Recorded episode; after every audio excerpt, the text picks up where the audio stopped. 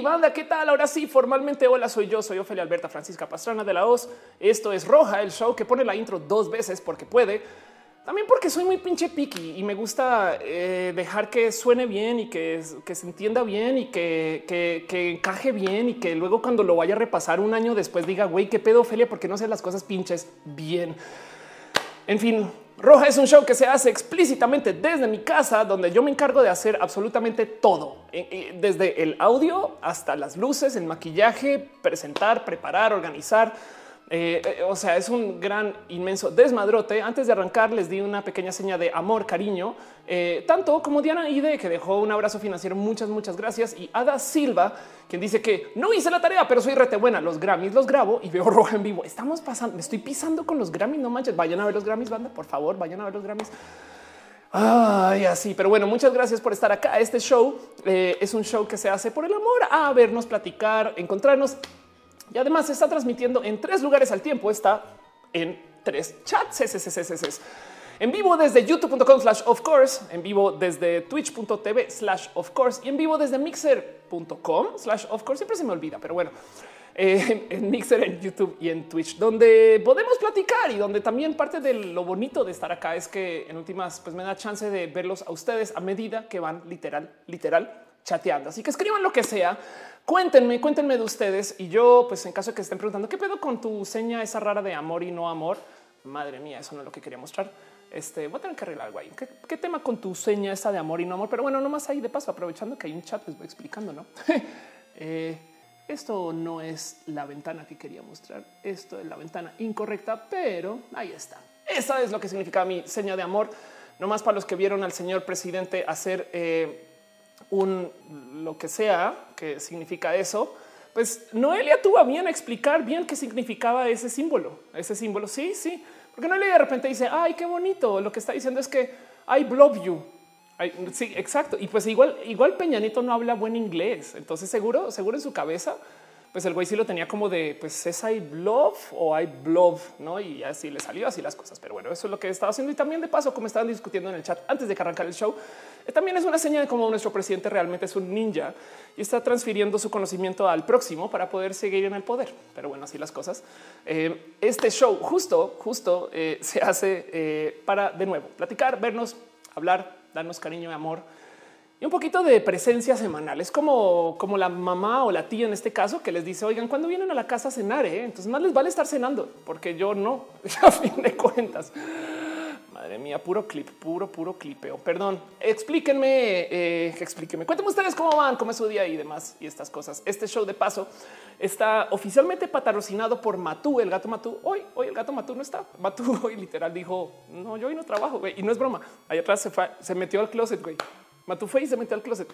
Así que si vuelve durante el show y, sale de su descanso, entonces pues acá vamos a estar platicando acerca del gato y las cosas que dice y comenta el gato. Pero bueno, de todos modos, este show, como se transmite en tres plataformas que tienen sistemas de monetización, tenemos una rara dinámica con el tema de los abrazos financieros. ¿Por qué abrazos financieros? Pues porque hay gente que deja su contribución y lo agradezco de corazón y no más para recordarlo, no es necesario para absolutamente nada, no es algo que yo pida y que digo hoy solamente a los que dejen su abrazo financiero o su, donativo o como el que llamar. Eh, solo a ustedes les voy a hablar. No, la verdad es que trato de hablar de todo y con todos y es un show absolutamente libre, pero todo el dinero que entre por estos sus dichos abrazos financieros se usará para pues invertir otra vez en el show. Entonces, por eso es que me la paso comprando cámaras y mejorando los micros y tratando de organizar las cosas para que en últimas este show siga sucediendo. Mientras, mientras más me colaboran en este sentido, la verdad es que más chido puede hacer roja. Entonces le agradezco de corazón. Y en eso de paso le quiero dar unas mega, mega, mega gracias a la gente que me apoya en mi Patreon, donde dejan eh, más que abrazos financieros. Hay gente que de verdad está dejando su corazón ahí puesto y lo agradezco mucho. Un abrazo especial a Luigi Forestieri, quien de paso eh, comenzó todo el show de roja. Gracias a él tengo una para poder hacer este stream.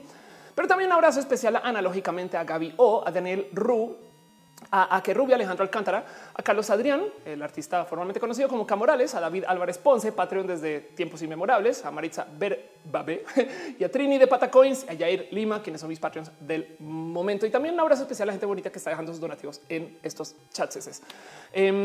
¿Cómo funciona? Es en Twitch hay un sistema de cheers donde pues me notifica Twitch. En Mixer, pues yo creo que no soy tan cool como para poder tener sistema de donativos, pero en YouTube em, hay un simbolito abajo que tiene un símbolo de dinero y esa por motivos de genialidad, no genia de marketing, le pusieron de nombre super chat.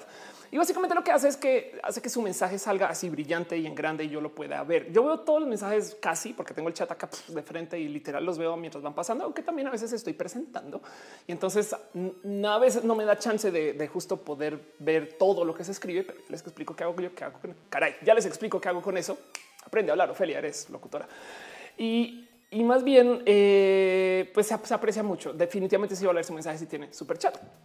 Pero de nuevo, no es para nada obligatorio, solamente una es una espectacular cortesía, la aprecio del corazón y se usará para esas cosas.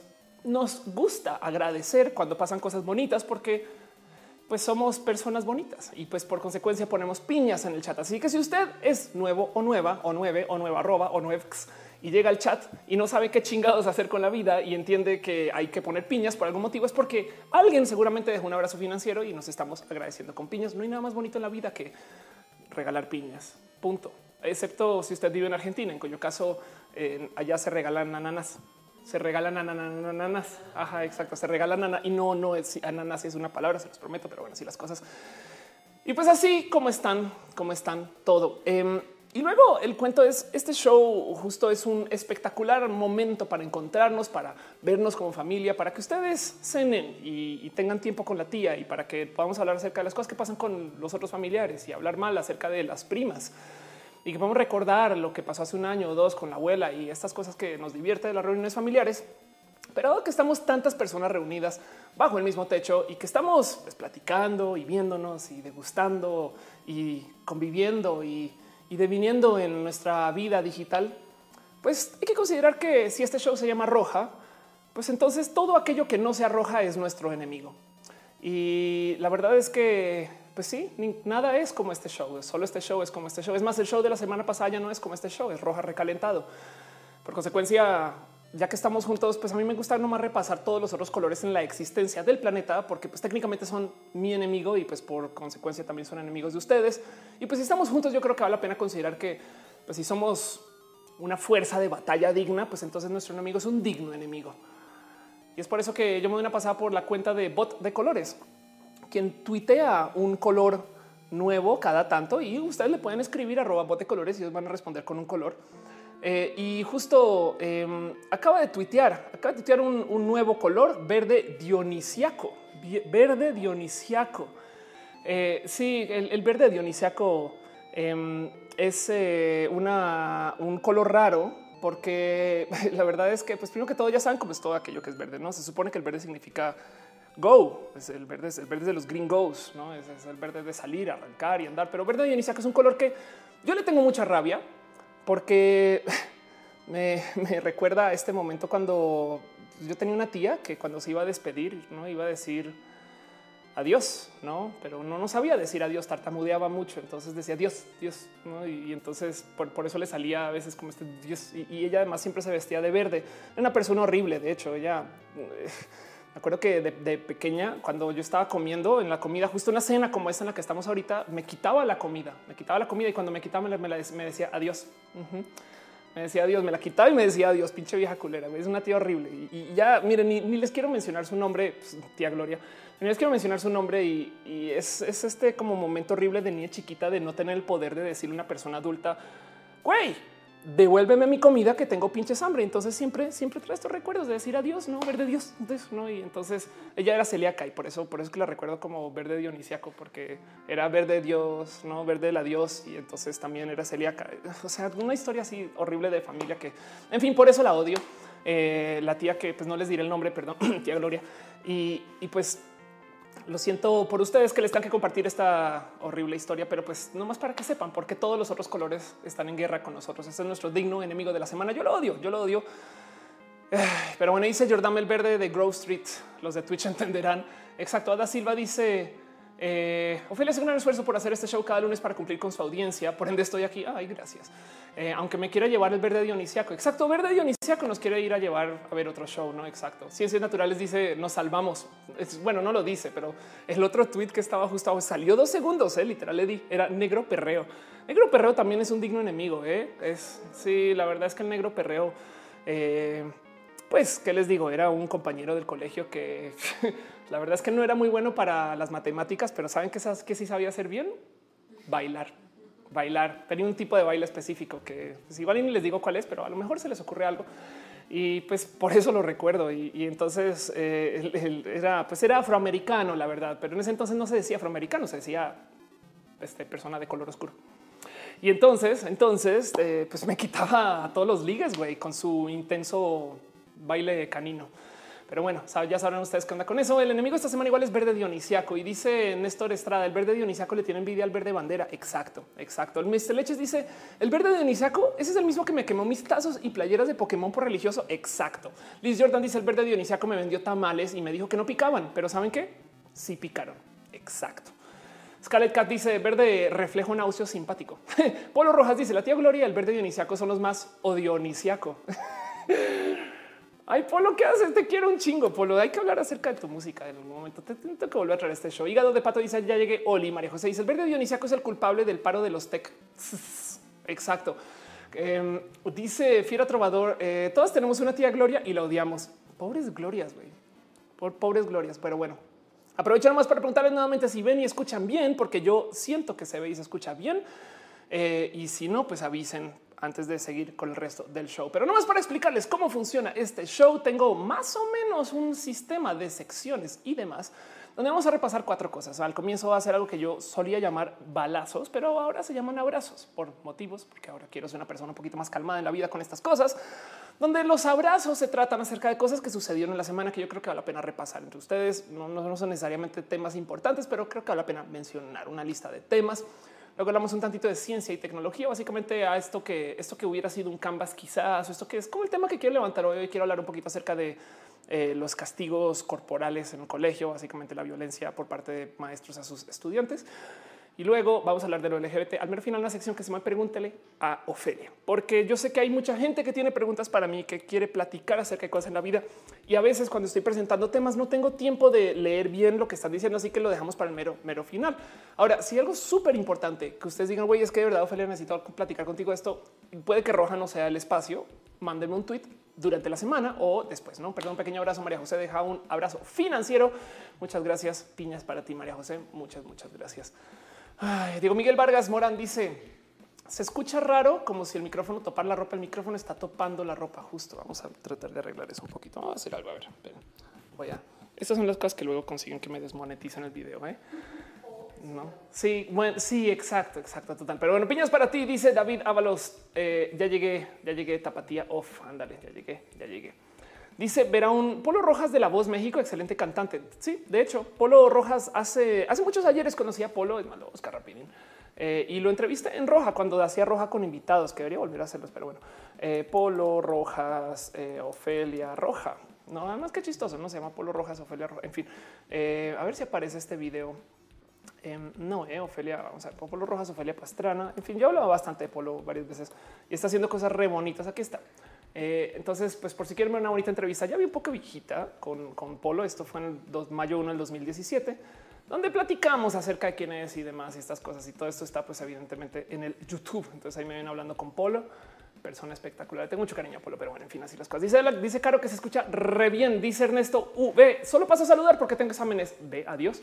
Dice la locomotora. El verde dionisiaco organizó una orgía artística y no invitó. Exacto, exacto. Es más, sabes a quién sí invitó? A todas las otras personas que fueran verde llenas de odio. Sí, sí, no. O sea, Sí, no, eh, el negro, no, el negro, este, el, negro no fue. El negro, el negro es un recuerdo del colegio, es otra historia. Este, afortunadamente no se entera de las cosas del verde Dionisaco, pero sí. En fin, dice ciencias naturales que hay para diagnosis 100 debería haber algo, ¿eh? pero así las cosas. En fin, todo eso para decirles de qué trata y de qué va este show. Así que vámonos oficialmente a arrancar el show. Ahora sí hablemos un poquito acerca de los temas que han sucedido, cosas importantes de la semana. Vamos a una sección de abrazos, no balazos y vamos a hablar un poquito acerca de, pues primero que todo, saben que voy a, acumular un poquito de estas cosas como de promoción desvergonzada al mero comienzo del show para que podamos también salir de eso un poco, pero porque les quiero platicar de cosas que he hecho yo en la semana.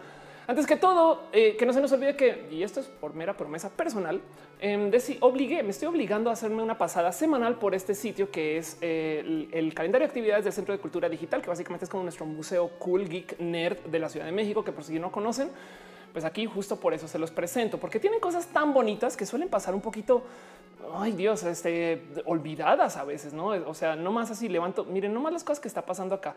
Em, ciclo de óperas primas en el CCD Luego tienen acá taller del cuerpo a la máquina, herramientas de desarrollo de proyectos en realidad mixta, módulo 2. ¿Esto qué? Qué locura. Este recorrido colectivo corporal maquínico como parte de los talleres impartidos por Ani Garza, Lau y Roberto Cabezas, artistas residentes en el laboratorio de la inmersión. Qué chingón suena eso. El laboratorio de la inmersión comprende de dos módulos y pues bueno, esto va a suceder este y está ahí. Y también luego tienen introducción al desarrollo web por si quieren. Luego diseño anastrófico, charla con Etienne. ¿Qué chingados es el diseño anastrófico? Perdón. Eh, catástrofe es el pasado viniéndose abajo. Anástrofe es el futuro tomando forma. No manches. El filósofo Etienne Turpin expondrá una metodología anastrófica que aborda preguntas tanto éticas como pragmáticas, a la vez que renegocia la parametrización de las vidas urbanas y los medios de subsistencia futuros. Estas son las cosas que enseñan en el Centro Cultura Digital. Es totalmente gratis que vayan, em, no más para que tengan eso presente. Y pues ahí les dejo. Perdón, un pequeño paréntesis. Luis Ángel deja un abrazo financiero. Muchas gracias, muchas gracias, muchas gracias. José Carranza dice que mal no están en la Ciudad de México para los talleres del CCD. Mantente al tanto. Muchas veces hacen streams estas cosas. ¿eh? Están en su cuenta de Twitter, este CCDMX, y mal no recuerdo, pero bueno. Em, próximo abrazo en el tema de los em, de la promoción desvergonzada. Esto debería ser una promoción por sí sola, ahora que lo pienso, pero bueno, próximo tema. Y esto no más por mencionar, quiero darle un agradecimiento en público a la gente bonita de Hyperbeard, quien tiene un juego que se llama Cats, que lo amo con todo mi corazón, no solo porque tiene a Matu como personaje, sino porque es un buen juego, es un bonito juego. Es más, de hecho, no sé si se alcance a ver, a ver, de repente, ah, no, no va a ver ni madres, pero bueno, allá atrás, es más, vamos a poner la otra cámara, vamos a hacer esto bien. Eh, ahí atrás, entre mis chunches y cositas, puede que se alcance a ver en alta resolución, pero ahí donde está apuntando esa cosita es un gato de Kleptocats, es un peluche que me tocó sudar sangre para poder conseguir. Literal lo pedí vía Amazon desde Estados Unidos porque no lo vendían acá. Em, y es guapo, que es como la mascota oficial de Kleptocats. Es un juego que si no conocen vayan y piérdanse en el vicio porque Kleptocats es, es así, ¿no? Pero bueno, el caso es que Matú es mascota de Kleptocats y, y los mendigos le hicieron un corto animado a Matú, güey. Qué lástima que Matú no esté hoy por, por bienes de, su, de su este, eh, sindicato, pero em, le hicieron un pequeño corto animado a Matú, es la cosa más divertida del mundo, porque eso es Matú, eso es Matú en Kleptocats, es, es el Beautiful Monster, donde pues no se los quiero spoilerear todo, así que les dejo nomás un trocito, pero pues para que vean aquí al, al pobre gato siendo bonito y feliz, haciendo todo tipo de locurillas. Este, y pues esto es la gente bonita de Kleptocats, pues bueno, de Hyperbeard haciéndole una caricatura al pinche gato influencer, pinche gato, güey. O sea, desde no mames. O sea, yo, yo aquí matándome por conseguir algo donde aparecer, no una peli, algo así. Y Matú, oh, yo tengo caricatura. ¿Qué pedo, qué pedo tuvo Felia? No, no mames, güey. Entonces, pues así las cosas, no así las cosas. Este, entonces, pues muchas gracias a la gente bonita de Hyper Beard, a quien les tengo mucho, mucho cariño. Y pues sí, justo The Beautiful Monster en CryptoCats es animado y pues así, así total, por si lo quieren ver. Y pues bueno, la otra es un pequeño experimento que hice que se los quiero compartir para ver qué opinan ustedes. Esto es, miren, yo sé que yo, sé que yo soy para los que me siguen en Instagram. Hay gente que me escribe y me dice cómo vas con tus crisis existenciales y yo así de güey, no son tan existenciales ni tan crisis. Pero el cuento es, em, la verdad es que miren, ¿en qué proyectos está Ophelia? Pues yo hago roja. Luego llego la explicatriz, que es un show en vivo que no he hecho en un par de meses, en dos meses ya o tres. Bueno, tres yo creo ya vamos. Eh, luego está este diagnosis y luego está Canvas.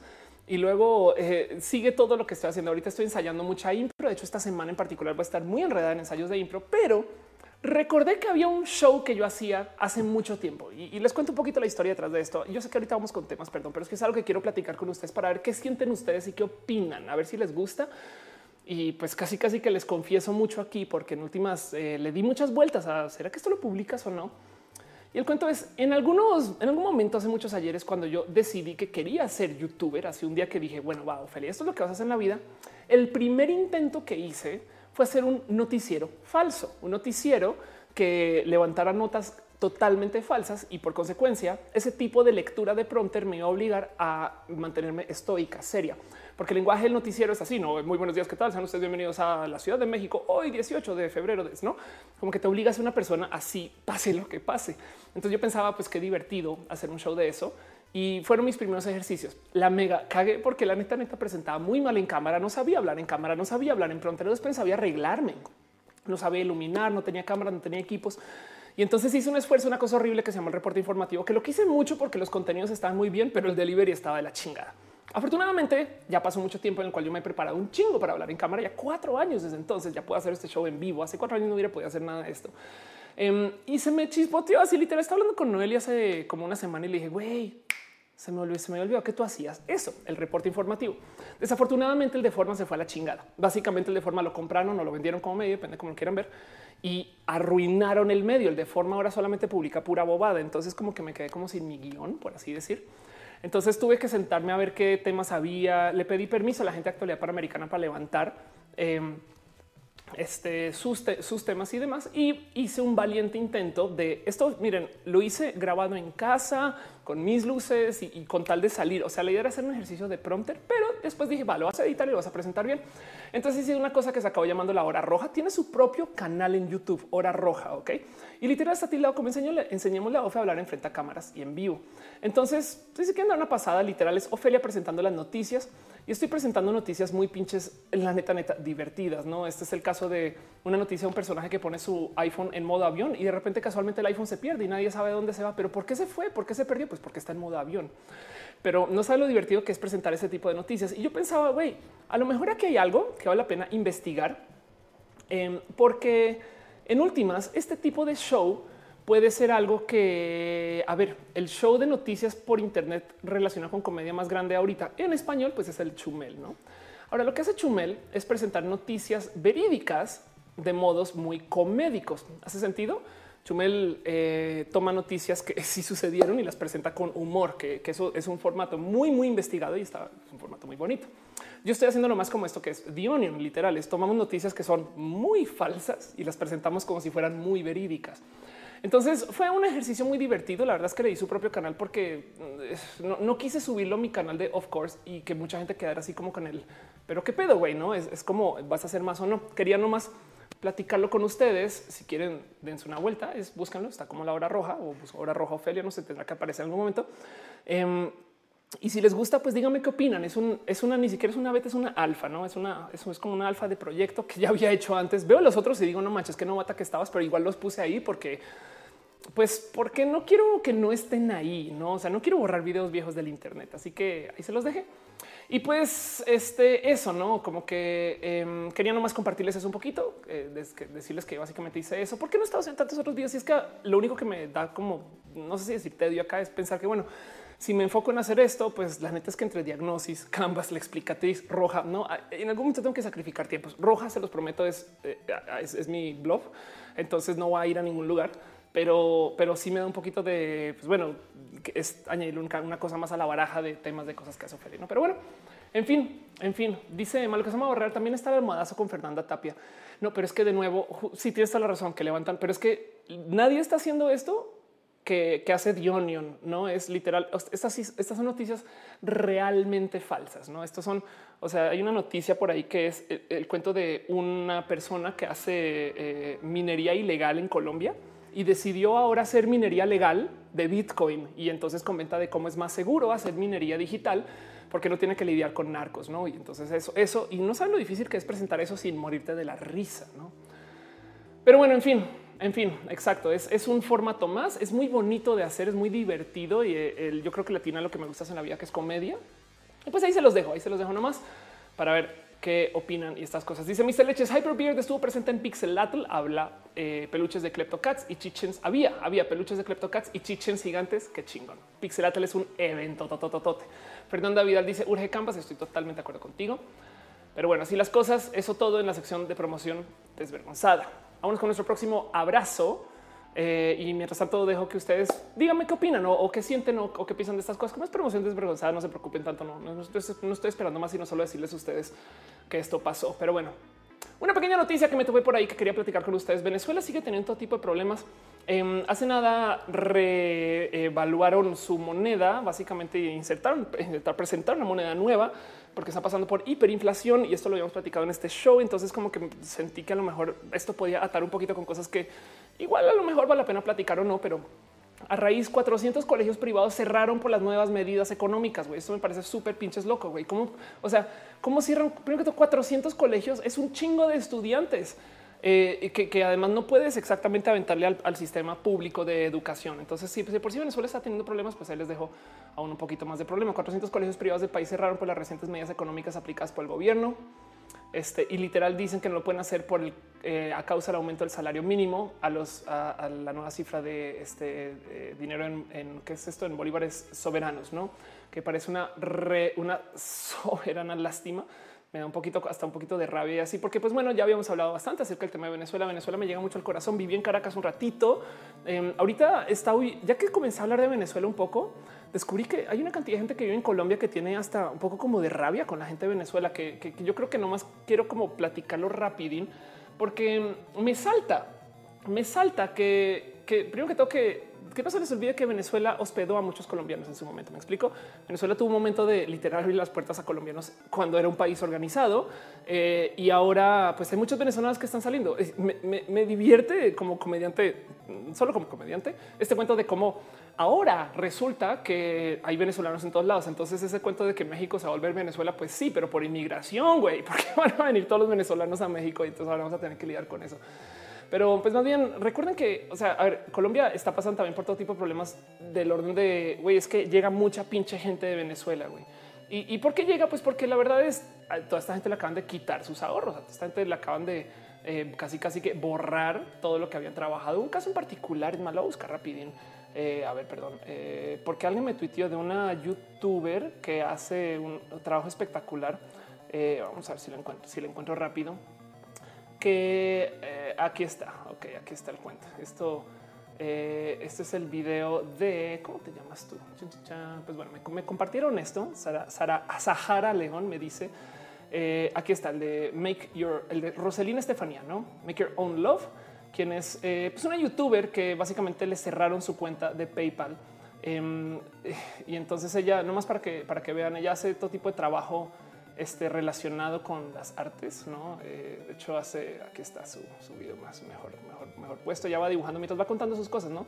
Y hace, hace una entrega espectacular y pues cuenta la historia como literal le cerraron su cuenta de PayPal y que es lo único que tiene. Decía, güey, todo el dinero que tengo en Venezuela no sirve, no sirve. Entonces, el único dinero que tengo de verdad es lo que tengo en mi cuenta de PayPal y se la quitaron por seis meses y fue horrible. Pero bueno, en fin, dice José Barnes, ¿qué opinas de que López Obrador dijo que México está en bancarrota? No está en bancarrota este eh, no, podría estar en bancarrota, evidentemente.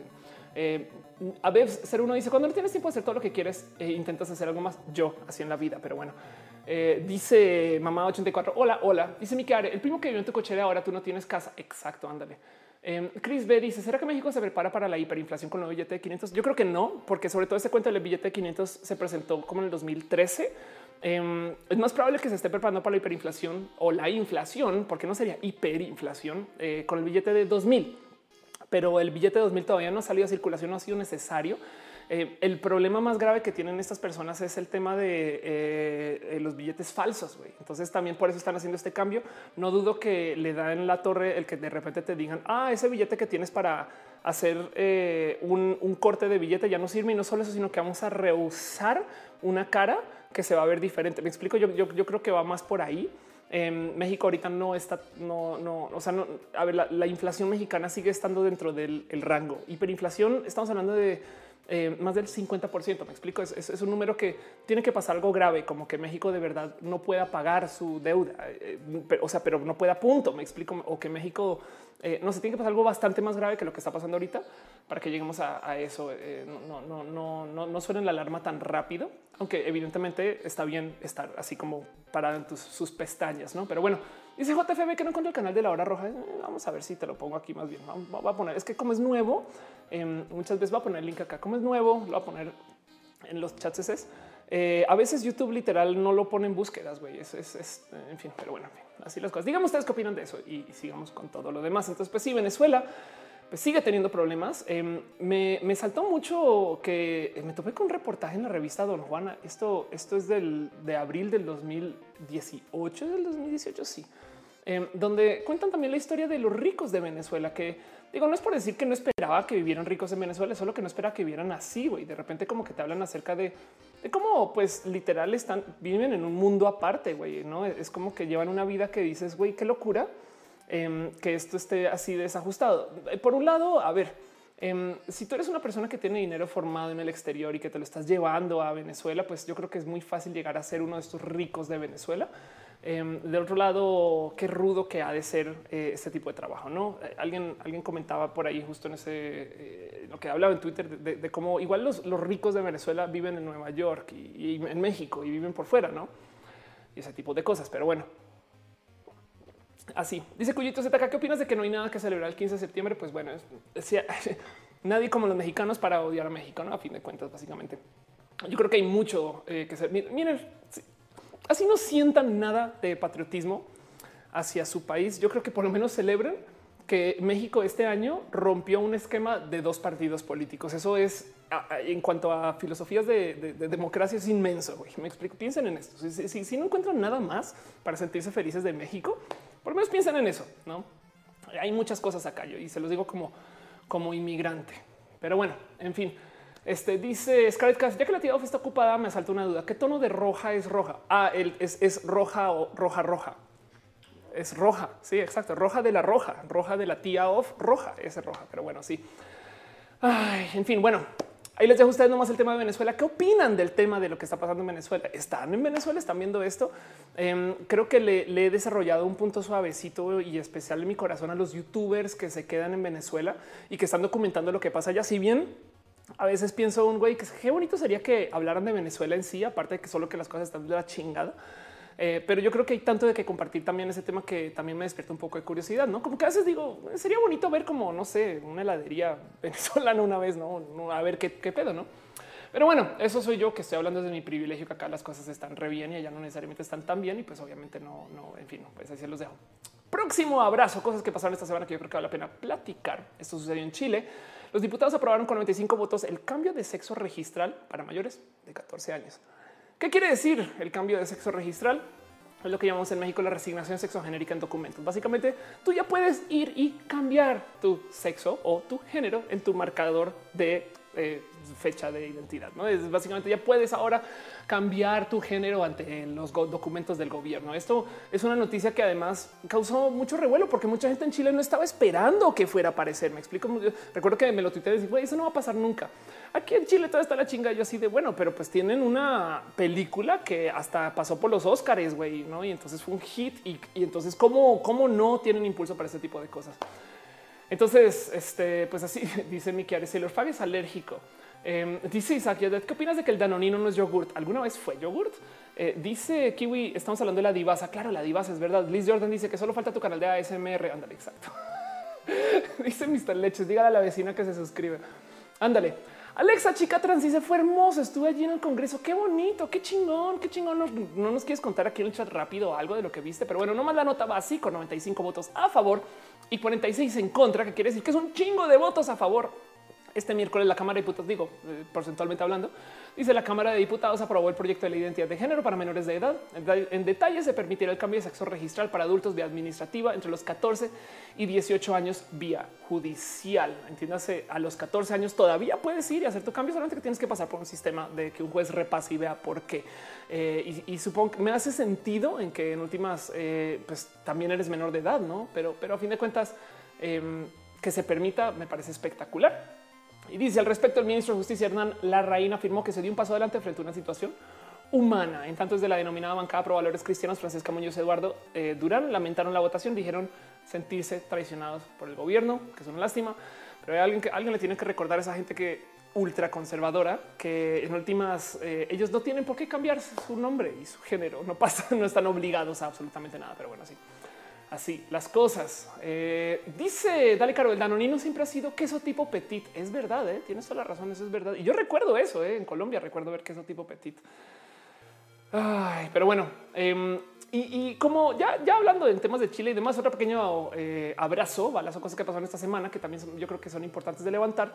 Em, por primera vez en los canales de la televisión no se va a transmitir ni el Tedeum ecuménico ni el evangélico. Para ustedes que viven en países donde no está tan atado el sistema religioso a su ley, eh, como México, eh, pues no, no, sabrán bien qué es esto. Yo de hecho le tuve que preguntar a Noelia, quién viene de Argentina, y entonces me dice que en Argentina estas cosas suelen suceder, donde básicamente transmiten, es una misa, ¿no? Es una misa. Es una misa especial donde básicamente es como la misa que también van todos los funcionarios de gobierno y entonces es como este momento tipo Batman donde están ¿no? este, los más importantes en una misa y de repente ahí, ahí es donde ataca el guasón, ¿no? Exacto, ese tipo de cosas.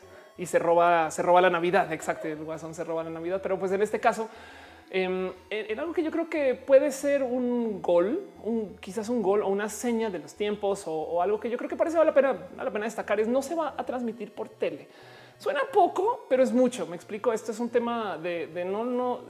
A ver, y desde el gobierno confirmaron que históricamente esa transmisión se hacía de manera gratuita y si esas condiciones no se pueden mantener, la moneda no podría pagar por la emisión, por el plan de austeridad que tiene en marcha, que parece bonito. Es, un tema de, miren, es, una bobada, pero es como, eh, no sé, yo lo siento como un poquito progreso, ¿no? Que no se le está dando la razón solo porque sí. Dice Alexa, quien sí está en Chile y sabe de qué está hablando, a diferencia de mi caso. Es más, afuera del TDO, un grupo religioso protestó contra el presidente tirándole traidor por apoyar a la ley, igual que los candidatos de derecha que apoyaron. Ándale, qué chingón. Daniela Silva Lara dice en cadena nacional, por lo general. Anda. La Tutix dice el grito de quienes estaban en contra, eh, que eran los de la derecha y religiosa, era no al Estado, sino a la familia. Vaya, vaya. Y dice, dale, Caro, dígalo como es. Era un gasto pendejo. Exacto, exacto. Como sea, me gusta mucho estas como pequeñas como señas de em, no bajar la cabeza ante esta como religión hegemónica. Me explico como que siento yo que es bonito ver que se dan como pequeños pasos como de a ver, perdón, pero es que eso que estás haciendo, mira, cuando seamos así súper pudientes y no somos, ahí sí, ahí sí, pero por ahora no, no eres prioridad, no hace sentido ese tipo de cosas. Pero bueno, En fin, dice Enrique ¿qué opinas de la nueva moneda de 20 pesos? Me parece espectacular. De nuevo, el tema con el billete de 20 pesos es eh, este lo retiran porque hay una altísima circulación del billete de 20 pesos y se desgasta muy rápido, según, y por eso quieren presentar la moneda nueva. Entonces, no, yo, no estoy para nada alarmada con el tema de los billetes y las monedas nuevas. Em, más bien, México tiene un serio problema con la falsificación de estos billetes, así que yo ojalá funcione, ojalá funcione. Es que de nuevo recuerden que todo esto se planteó hace tres años. O sea, no, no es que de repente llegó López Obrador y dijo vamos a cambiar. No, güey, todo esto está desde hace mucho pinche tiempo, no? Pero bueno, en fin, en fin así las cosas. Bueno, en fin, eh, sigamos un poquito con eh, los balazos, abrazos. Díganme ustedes qué opinan de ese tema de Chile. Eh, y quiero hablar un poquito por encima de algo que yo no pensé que iba a suceder o no, o no, sé, vi la noticia y dije, ¿esto qué, güey? Pero eso es una noticia mexicana donde muestran que hay una red indígena de telecomunicaciones en México que va a ofrecer Internet y telefonía vía satélites. Primero que todo, que como que una red de telecomunicaciones este, indígenas y además comunitarias. Entonces dice, tras meses de librar una batalla legal, em, telecomunicaciones indígenas comunitarias, o sea, TIC hace la primera red indígena de telecomunicaciones que ofrece telefonía móvil e Internet a precios asequibles en comunidades rurales en México. Recientemente reveló sus planes para expandir sus servicios y comenzar a prestar telefonía celular e Internet a través de satélite. Entonces, lo están presentando aquí bajo redes AC-MX. Telecomunicaciones indígenas comunitarias extenderá su cobertura a través de capacidad satelital para ofrecer telefonía e internet móvil en zonas de difícil acceso. Y solo lo quiero presentar porque nos creo que vale la pena que nos dé un poquito de alegría pensar que, güey, no manches que se puede crear una red indígena de telecomunicaciones. Eso como que me rebasa un poquito que existe. Lo quería compartir acá con ustedes. A ver qué opinan ustedes de este tipo de este, esfuerzos. ¿no? Y, lo, lo, digo porque, miren, México Em, viviendo en México hay muchas cosas que yo, sé que suelen decirse y yo siempre te traía como esta queja de güey, es que en México la neta, neta, no pasan cosas buenas, no sé qué. Y, desde que estoy acá, me acuerdo que yo siempre decía, no es que las buenas noticias muchas veces simplemente no se comunican. Pues yo ahora tengo un medio de comunicación porque chingando las estoy levantando. Por ejemplo, en este mismo tema de las telecomunicaciones mexicanas está TPO, el satélite mexicano con fines científicos. Ahora TPO de hecho es un, este, un CubeSat, básicamente es un satelitito. es una cosa súper, súper pinches pequeñas, pero es muy bonita. Dice el programa espacial TPO diseñado por el profesor investigador del Instituto Politécnico Nacional, Mario Alberto Mendoza Bárcenas, en colaboración con científicos de diversas instituciones. Es la primera misión espacial mexicana que tiene como objetivo, además de la demostración tecnológica, el desarrollo de una misión con fines científicos para investigar la ionosfera sobre México. Entonces, pues eso es un CubeSat, es un satélite pequeñitititito, no? Pero, pero es, este tema de quiero que sepan que esto existe. Me explico. Es, un, no, sé por qué me gusta. Miren, yo sé que México tiene una, una empresa que es monopolística en cómo domina las telecomunicaciones, pero pues en últimas también son mexicanas. Quiere decir que, o sea, en, Colombia en una época teníamos teléfonos de México. Ibas manejando por la calle y dices teléfonos de México, tal y dices, uy, qué pedo con no, porque está el perro guau aquí, güey. Y así era. Em, Así que eh, me, gusta mucho pensar que México tenga un pie para esto, ¿no? A fin de cuentas, Telmex bien que podría tener sus estándares Telmex de telecomunicación, literal, un protocolo de Telmex para comunicación latinoamericana. No los hace porque su interés es solo vender, no, no desarrollar, que es una lástima, pero aún así me gusta mucho que suceda porque estos son empresas que están acá, a las cuales tenemos acceso y pues yo creo que vale la pena compartir con ustedes. ¿Qué opinan ustedes de este tipo de cosas? Monserrat Moreto dice esos esfuerzos de red ya llevan un largo ratito y la verdad es que es bien lindo investigar con qué se identifican cuando le dan uso a cosas como el Internet. Dice Miki Are, trabajo en Tianguis y me dicen que si no le aceptan el billete que das de cambio, te reclaman. Ándale. Daniel Castillo dice: Ojalá esta vez la gente sí acepte las monedas de 20 y no se ponga con sus moños. Ok. Eh, Daniela Silva Lara dice: Es un gran paso. Estamos hablando de Chile porque aquí la iglesia tiene mucho peso. De acuerdo. Eh, y Liz Jordan dice: Ese satélite funciona gracias a la gasolina del nopal desarrollada por el poli. no solo eso, sino que el satélite en sí está hecho en fibra de nopal y el procesador eh, es, o sea, tiene que destilarle un nopal encima y es un proceso súper complejo donde el líquido que sale luego lo tiene que pasar por un procesador de cero gravedad que lo vuelve así es estructural y cristálicamente puro. Y así es como hacen el procesador de ese cubo. Es, un, es un así son las cosas en el poli. Para los que no saben de qué estoy hablando, no es el poli. Este todo el poli está hecho de nopal. Es un gran nopal. De hecho, tú vas a estudiar dentro de nopal, pero bueno. Dice Pablo Rivadero, ¿qué opinas del dólar en Argentina? Mucha gente está hablando de la, de posible dolarización argentina em, y, me divierte mucho. Ok, va, a eh, salirme un poquito de, la vía para hablar de eso. Me divierte mucho que exista polémica acerca de la dolarización, porque yo veo, eso es lo que yo veo. Los medios lo opinan como no pueden creer, eh, porque a ver qué pasó. Eh, un funcionario de banca estadounidense o bueno, de, economía del gobierno de Trump estadounidense salió a decir: Sí, estamos trabajando mucho con el gobierno argentino para su dolarización. Y entonces hablaron de eso muy por encima, pero, pero, pero lo mencionaron como así por encimita. Y de repente muchos medios se pararon como en sus pestañas de qué, qué, qué, qué cómo que va a haber dolarización y lo presentan como escándalo. Pero abajo en los comentarios en estos videos, un chingo de gente dice: Ay, no se hagan idiotas. Todo el mundo apenas tiene un peso, va y lo cambia por dólar. es como un güey. A fin de cuentas, en Argentina todo el mundo está usando el dólar para de todo. Y es que tengan en cuenta que detrás de Venezuela, Argentina es el segundo país como con más como problemas eh, del rubro de, digamos, de, potencial eh, catástrofe económica en Latinoamérica. Y, y además piensen en esto. Em, en Argentina en particular no hay confianza alguna del Fondo Monetario Internacional y, entiendo por qué. Además, pero eh, así que tú cómo lidias con esto, pues lidias derecho entonces ya con gobierno estadounidense y a ver qué puedes hacer. La dolarización. Yo creo que más que yo creo que no va a haber dolarización. Yo creo que más bien van a hacer esto que llaman ay, ¿cómo se llamará en español? Es que en inglés se llama pegging. pones un peg, es cuando eh, pones un precio fijo al dólar y no se puede mover. Este, ajá, exacto. No, ni siquiera topado, es el precio. Así las cosas. Entonces pones un peg. Entonces, eh, igual suena muy divertido. Puede ser que Estados Unidos le vaya a hacer pegging a Argentina, pero es otro tema. Eso es otro tema. Y así las cosas. Dice Cris Aldama cuando hace chistes sin darse cuenta. Sí, total. Dice Liz Jordan: los argentinos van a usar dólares y de por sí son súper creídos ahora para aguantar. Ya, ya, a ver, eso se está, es a nivel rumor, a nivel posible solución. Argentina tiene un real problema de eh, no identificar contra los inversionistas extranjeros el por qué eh, Argentina tiene un potencial crecimiento y tienen deudas. Entonces tienen que pagar esa deuda y como una inversión entrando desde afuera, tienen que acabar acaban imprimiendo dinero, lo cual devalúa la moneda y está en riesgo. El tema es que nadie sabe bien dónde está el valor de la moneda argentina, que es una lástima. Pero bueno, em, eso es mi opinión acerca de la dolarización. Yo creo que mucha gente está a favor, aunque no lo digan, es como implícitamente, más bien lo que choca ahí es el tema de la soberanía, no es el tema cómo Estados Unidos va a meter mano en Argentina, no como los yanquis van a ser los argentinos que hacer. Em, pero en últimas, eh, en los 90 hubo un caso en particular donde creo que fue en Ecuador que dolarizaron eh, y luego em, lo que hicieron es mantuvieron como un poco de reserva para sostener esa como creación de valor nuevo y entonces sobre ese dinero reserva ya podían como más o menos como comprobar que iban a ser una economía estable y encima de eso dejaron de imprimir billetes y entonces eh, recuperaron la economía. ¿no? Pero eso fue en los noventas, la economía en particular no se puede replicar solo por decirlo eh, y eso yo creo que eh, pues en últimas puede ser algo que puede no pasar en Argentina. El tema con Argentina es que además va y viene, no como que de repente 10 años hacemos algo, otros 10 años hacemos otra cosa, luego otros 10 años volvemos y entonces ese tipo de cosas asusta a los inversionistas de ultra largo plazo. Pero bueno, en fin, dice Álvaro Mebora que aquí en Ecuador hubo dolarización y sobrevivieron chingón. Dice la Tutix, todavía los gringos han metido mano en Latinoamérica, no es novedad, malditos. Sí, total, total, es verdad y, es, algo que vale la pena nomás tener presente cuando se platiquen estas cosas. Pero bueno, volviendo al tema de México y las telecomunicaciones en México, solamente tengo una cosa más que compartirles, que es este post en el subreddit de México que puso, ¿a quién lo puso?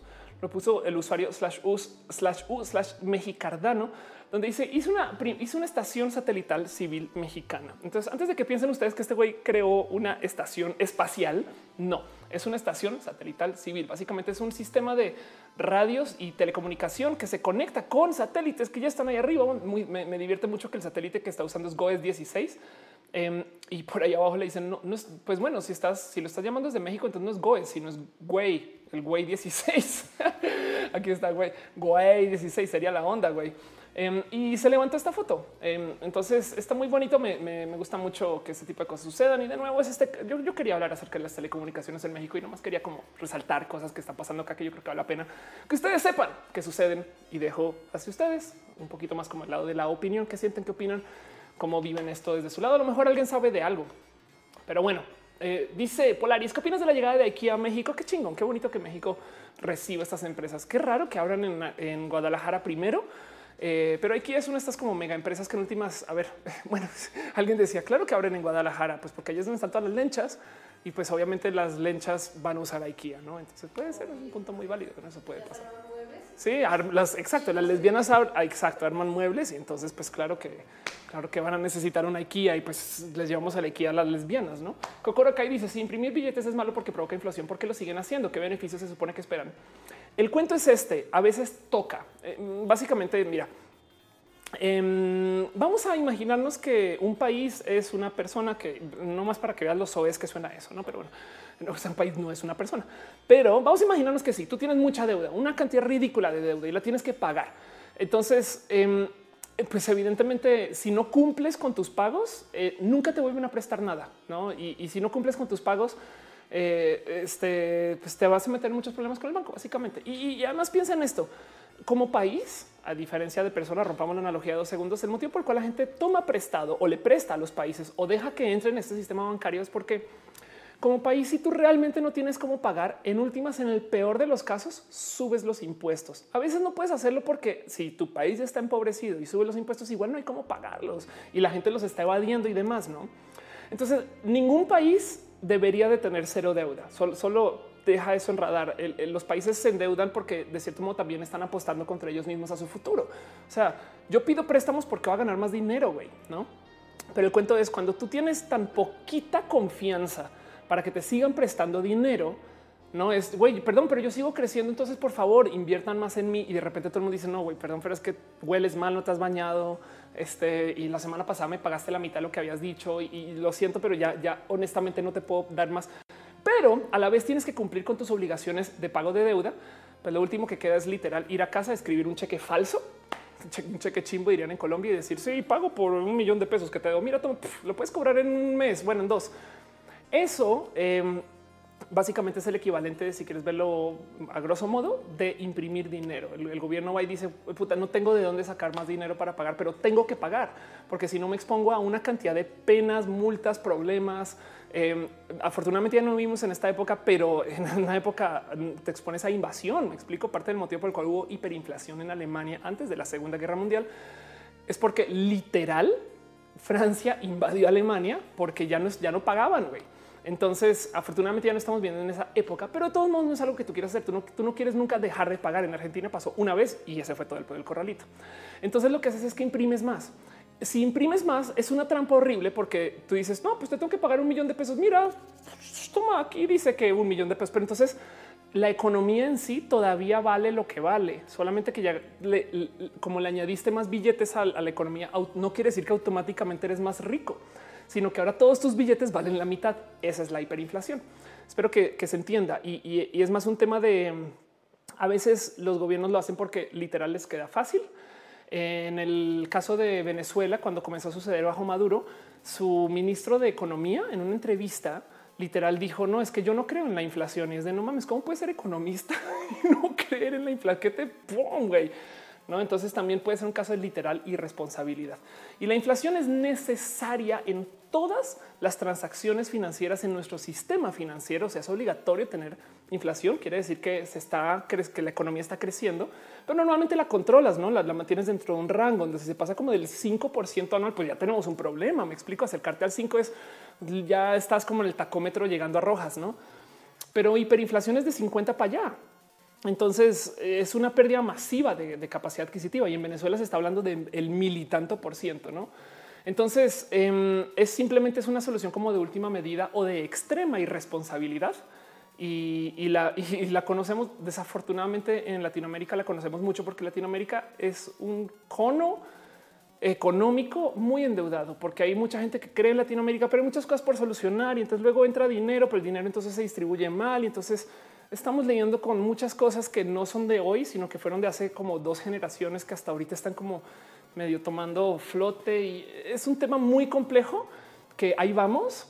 Em, porque hay países que de repente dicen, saben que entonces ya, me vale gorro, ya no quiero entrar en esta cosa que llaman ustedes el capitalismo, voy a entrar en algo diferente. Entonces de repente todos los inversionistas que pusieron una cantidad de planeaciones a súper ultra largo plazo y dicen wow, wow, wow, un momento, ¿qué? Y entonces pum, pierden sus inversiones y eso, por ejemplo, pasa en Venezuela, ¿no? ese tipo de cosas. En fin, dice colombianos en México. México se debe llegar a competir con seriedad, no lo tonto como en el caso Juan Valdés. Ándale. Bueno, Juan Valdés es un caso raro, no? Pero sí, Juan Valdés cerró en México. Eso hay que hablar. Dice más porque país se distribuye mal, depende a quién le pregunte. Sí, la verdad es que sí, es verdad. Habrá quien, dice no, pues claro que sí, güey, pues la vamos re bien. México, por ejemplo, en mi opinión, es un país muy pudiente, muy mal este, administrado desde, su tema de distribución financiera. México es un país que tiene producción económica digna de, o sea, no la ves en Latinoamérica excepto Brasil y aún así hay problemas, no? Es una lástima, pero bueno, eh, también ves eso en versiones más pequeñas en otros países y pues ni modo así las cosas. Dice Edgar Chávez, sabía que algún día habría un directo titulado así. Vamos a hablar de eso ahorita, no? Dice Edgar Castro, no creo en políticas keynesianas, viva el liberalismo. Anda, Daniel Silva, Daniela Silva Lara dice además está la privatización en Chile, ni nuestra agua es realmente nuestra. Exacto, exacto. Entonces es un, es un gran debate política y discusión, pero el cuento es a veces toca imprimir billetes y por eso llegamos a eso. Pero bueno, ¿Qué piensan ustedes de eso? ¿Qué piensan ustedes de eso en general? Porque ya lo mezclé como seis noticias y demás. Vámonos con nuestro próximo como abrazo balazo. Em, esto sucedió en Colombia. Para los que no saben, Apple está invirtiendo para proteger los manglares. Esto, por si no sabían, eh, básicamente lo toma Apple como, pues, por un lado, em, una protección eh, a favor del medio ambiente. Apple es una empresa progresista. Y los últimos años, los últimos años ha estado llevando se está organizando, perdón, para hacer, para llevar como a cabo varios como proyectos que las últimas son muy verdes, por así decir, no? Para la gente que no sabe, en Colombia hay un sistema de manglares espectaculares. Hay una zona que de hecho em, no recuerdo cómo se llama, pero que tiene, unos, que tiene unos manglares que son este literal de colores. güey. Entonces es donde está este como delfín rosado, era un delfín rosa, no pink, pink bottle nose dolphin. Este y, y, pues una de las cosas bonitas de Colombia y para la gente que haya tenido que ver o se haya acercado con Colombia es que Colombia tiene una cantidad de como destinos como muy desde el ecoturismo, no? Porque como Colombia tuvo tanta violencia y estuvo tan cerrada y tiene tan mala infraestructura de transporte y tiene a la gente toda ubicada en las ciudades, si bien hay mucha gente que vive por fuera de, pero la gran mayoría está en las ciudades. Em, entonces en Colombia todavía hay muchas zonas totalmente vírgenes que, nadie ha llegado, que van una vez cada seis meses y cosas así. Es, es bonito y se está comenzando a desarrollar hasta ahorita que la economía se presta para eso. Pero bueno, el punto es, en, este caso, Apple quiere defender y proteger y, asegurarse que estos manglares no se desaparezcan, que suena un poco raro pensar que están comprando algo por ahí en Colombia, a lo mejor nada que ver. Em, pero espero que no se use de modos malvados, como que bueno, ya que tenemos en Colombia todo esto y lo estamos protegiendo, entonces podemos ahora polucionar y enfermar y ensuciar y hacer daños. No me explico como que hoy vamos a hacer cosas re malvadas y más, pero yo creo que no es el caso. Simplemente fue una pequeña como eh, nota este, que yo creo que vale la pena mencionar. Nicolás Valencia me regañó horriblemente. Me dice se llama caño cristales. Aprenda de su país. Exacto. Tienes toda la razón. Dice Liz Jordan. Estaría chidísimo el nuevo Apple Store en medio de una arbil de mangla, un Apple Store así muy como Rey León, sabes? Este operado por jabalís. Ajá, exacto. Sí, cantando, moviendo la colita. Tara, tara, llévate un iPhone X. Este dice Retesam, llegué tarde, pero llegué, llegaste rete, retarde. Liz Jordan dice: No creo que las zonas sean tan vírgenes como yo, que de paso yo juego Pokémon Go. Ay, Rodolfo Elizalde dice: Está bien lo que pasó en Playa del Carmen, todo ese sargazo que hayas causado por la pérdida de manglares. Exacto. Dice Mikiar, igual que unas chelas, todo de rosa, todo de rosa, pero bueno, así las cosas. Este mm, eh, dice Marisol, sí me eh, llegando. ¿En cuánto tiempo llevamos? Ya, ya lleva casi una hora andando este show y seguimos todavía la sección de abrazos, balazos y demás. Y así más Porcupine dice por eh, Pokémon Go en 2018. Créalo, no todavía hay mucha gente jugando. Es más, los de ahorita están requete clavados, güey. Pero bueno, ¿qué piensan ustedes acerca de este cuento? Acerca de, pues bueno, ya Monse Sánchez pregunta opinión del nuevo iPhone. De hecho, yo no lo he visto todavía. ¿eh? La verdad es que como el Nintendo Switch. Es un dispositivo que seguro es espectacular si uno fuera lo suficientemente pudiente para que no te duela la compra. ¿no? es, un cuento de son dispositivos bien cool, güey, solamente que están bien caros y, no está chido que las cosas sean caras, pero pues es que así es la economía de hoy también, no? Em, porque, por ejemplo, mi iPhone X este, lo llevo usando ya un año oficialmente y, y le he desarrollado mucho cariño. Yo sé que no es el mejor teléfono en cuanto a dispositivos va eh, si lo comparas con muchos androides, pero vaya como tiene cosas bonitas y se siente bonito y se siente espectacular, ¿no? Que me quedó la duda si el iPhone X eh, S Max, este, perdón, si es el iPhone X, sí, si, es si, es Max o si es iPhone XS Ma X. iPhone X Ma 10 y por eso es el Max, ¿no? Pero bueno, en fin, este dice Daniel Castillo. Yo retomé Pokémon Go solo porque Let's Go Eevee ya iba a ser compatible. Ándale. Mikiare dice Dios, eh, lo tengo y si duele los juegos, pero sabes lo hermoso que es. Ándale. Eh, dice eh, la Tutix, menos mal que Apple era progre. Anda. Liz Jordan dice, danos tu review. Igual y cuando vea uno y, lo pueda tocar esas cosas. Pero bueno, les dejo a ustedes nomás que me dejen así que en los comentarios qué opinan de todo esto que está pasando con Apple, los manglares, el cuidado del medio ambiente. Sienten que Apple cuida el medio ambiente de paso, que no se les olvide que Apple ahora recicla sus productos. Y de hecho recicla cualquier pieza de tecnología. Ustedes pueden llevar ya un amplificador y se lo reciben y lo reciclan. No es eh, en lo personal, me parece que tiene un tantito de malvadez porque el, el, metal que hay dentro de un iPhone viejo, por ejemplo, literal, pues tiene costo, no? Pero pues ahora no, tú no puedes extraer ese valor, no? Tú no puedes de repente fundir tu teléfono y rescatarlo y vender ese metal, no? Pero Apple sí. Entonces es un poco pues como ser país tercermundista y que venga un canadiense a decirte yo pongo una mina en tu territorio. y entonces ahora ellos hacen, ellos lucran con tus bienes, no? Pero bueno, en fin, así las cosas. Así las cosas. Estefanía gente dice yo también me acomodaba más con iPhone. Digo, no tengo el X, pero me acomodado con los móviles de Apple. Angie Gutiérrez dice: Mi iPhone X se calienta. ¿Te pasa lo mismo? No, realmente no. ¿eh? Ahora eh, lo uso. Bueno, depende. No, la verdad es que no, nunca he tenido ese problema. Eh, yo, yo uso muy raro mi teléfono, como a veces estoy en show, por ejemplo, mi teléfono no notifica nunca. Em, y como lo uso para show, por ejemplo, mi teléfono nunca apaga la pantalla. Si yo le doy play en Spotify, nunca se va a dormir. Entonces, yo sé que eso come mucha pila, pero entonces a lo mejor eso hace que disipe algo. No, no sé. En fin, en fin, exacto.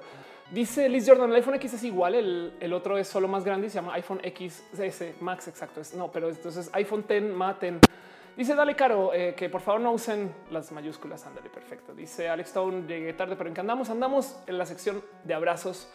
Vámonos con nuestro próximo abrazo. ¿Qué opinan ustedes del tema de Apple y demás? Eh, solo les quiero compartir una pequeña noticia por si la vieron en redes. Expulsaron a unos fans de un concierto de Dua Lipa por portar banderas del arco iris en China.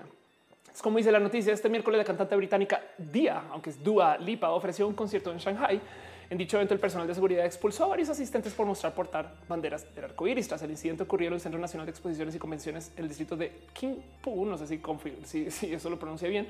Dice la cantante emitió un comunicado en sus redes sociales donde dice los apoyaré por su amor, sus creencias, está orgullosa y agradecida que se sientan lo suficientemente seguros como para mostrarse cómo son en mi concierto. Y dice además Dualipa, lo que hicisteis requiere mucha valentía. Siempre quiero que mi música brinde a la gente fortaleza, esperanza y unidad. Estaba horrorizada por lo que sucedió y apoyo total a mis fans afectados. Esto yo creo que es parte del motivo por el cual yo quiero levantar esta nota. Em, el cuento de Dualipa, pues sí, apareció en redes y mucha gente lo platicó y lo comentó. Es, que literal unos fans se pararon donde primero estaban diciendo es que nadie se podía parar en el evento, pero veías como que fotos y videos y había gente atrás que sí estaba parada Em, y básicamente es que se paran con su bandera. Entonces, em, como artista, me imagino que no es decisión de ella, no literal es algo del foro de hey, qué pedo y lo sacaron y demás. Y ahora ella se acabó presentando al evento con bandera. Así que eh, pues, son de las cosas raras que se nos olvida. Digo, yo sé que en México está un poco más presente el tema de la discriminación. Eh, en Estados Unidos, la verdad es que hay una cantidad de zonas donde también es súper horrible, pero es, este cuento de cómo wow, eh, que ni siquiera puedas mostrar una pinches bandera. No dice Isaac García. ¿Crees que es cierto lo que dicen sobre Apple con actualizaciones? Descompone sus teléfonos de sus usuarios para que compren los nuevos. Yo creo que sí. Yo creo que los cacharon y ahora Apple lo arregló. Eh, iOS 12 hace que mi teléfono funcione bastante más rápido, de hecho, y a lo mejor yo, yo creo que Apple ya como que ya no puede hacer ese cuento de hacer tu teléfono sumamente lento para que vayas y compres el nuevo, porque literal, literal los cacharon y fue crisis en su momento. Dice Liz Jordan, mi iPhone se calienta, pero solo cuando le digo cosas sucias. Dice Álvaro Hernández, ¿qué opinas sobre el mame del regreso de Don't Hug Me? I am scared. No tengo la más mínima idea. Me perdí de algo. Don't Hug Me, I am scared. ¿Te suena a ti? No, no. Ahorita, ok, prometo, opino que tendré que investigar, Álvaro, y muchas disculpas. Hay cosas que, bueno, en fin. Ana Silva dice eh, que mm, por expulsar a gente que paga para que sean ricos o millonarios, se quitará a toda la gente LGBTQ. Exacto, sí, yo creo que en últimas eh, son esas cosas que eh, es más bien que yo creo un recordatorio de, cómo hay muchas cosas que hacer y, qué chingón. Miren, les digo algo. Yo sé que es una nota mala, yo sé que es una nota horrible y que se puede tomar muy desde ah, ya no puedo ser LGBT porque me van a sacar, porque yo sé, yo sé que sí. No quisiera, me gustaría pensar que qué chingón que se le hizo presente a Dualipa cómo están las cosas y ojalá ahora sirva Dualipa como un canal para hablar de lo LGBT. Me explico que se lo tome más a pecho, tal como lo hizo. Su respuesta fue un a ver, em, voy a ir con la bandera, no? Y entonces ahí la ven en el concierto bandereando. Y eso yo creo que me parece algo chingón. Yo, yo creo que eh, a raíz de lo que pasó, pues sí, una lástima horrible y, la discriminación no está padre. Y, y, no, nunca he sido partidaria de que alguien tenga que pasar mal para que para que desarrolle más carácter. Pero me parece bonito que ahora Dualipa está hablando de lo LGBT. Entonces, pues eso para mí es como el silver lining. Y en eso, este es de ustedes un poquito el qué piensan, qué piensan de esto, no qué opinan y demás. Dice Rodolfo Elizalde en China el régimen se discrimina a nuestra comunidad LGBT. Sí, dice Miki LGBT paga más que otros y nos expulsan. Anda. Eh, Estefanía del Ángel entró en pánico total porque Ofe no, con, Ofe no conoce Don't Hug Me, I'm Scared. Eh, prometo, prometo que lo investigo y demás. Eh, dice Retesam, estamos hablando de economía circular, hablando de un tema anterior, hablando de del reciclar. Ojalá fuera economía circular, todavía no lo es reciclar, no es economía circular, just yet. Pero bueno, en fin, eso está pasando. Próxima noticia, abrazo y balazo.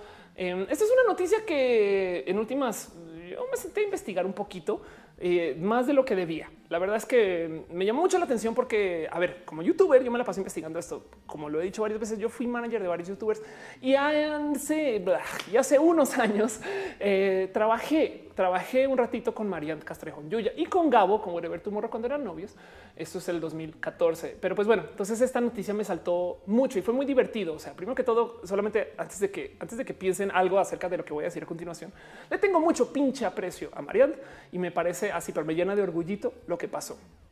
Pero les quiero nomás compartir mi camino de investigación de todo lo que pasó y ahí, voy, con este cuento. Para los que no saben de qué chingados está hablando Feria, Yuya le dieron su propia estrella en Las Vegas. La influencer mexicana Yuya recibió este 15 de septiembre su propia estrella en Walk of Stars de Las Vegas. Sus amigos y fans están muy orgullosos de ella. Este, y sí, la verdad es que sí, y súper, súper bien pinches merecido. Entonces el cuento es, es este tipo de estrella em, que es Yuya Marian Castrejón Castañeda y dice Empowering and Uniting the Hispanic World en Las Vegas. Este, y, además fue muy divertido ver porque de repente yo veo que varios como amigos o influencers de repente estaban poniendo sus stories camino a Las Vegas. Y yo, güey, ¿qué está pasando en Las Vegas? Em, y, pues son estas personas que llevan en YouTube ya más de 10 años. Me explico. O sea, que personas que están muy establecidas como el mundo de eh, los influencers y demás. Em, y el cuento es verlos llegar fue como con un y entonces qué está pasando. Así que pues básicamente esta es la noticia. Yuya recibió su estrella.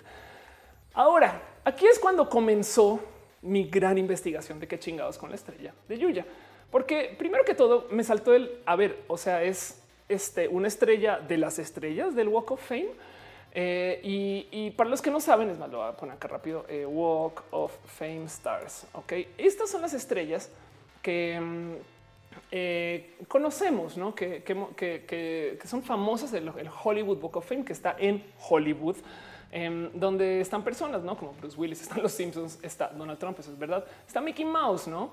Eh, y bueno, están todas otras, estas otras estrellas y demás y demás, ¿no? Están en el piso, están talladas, están ahí puestas.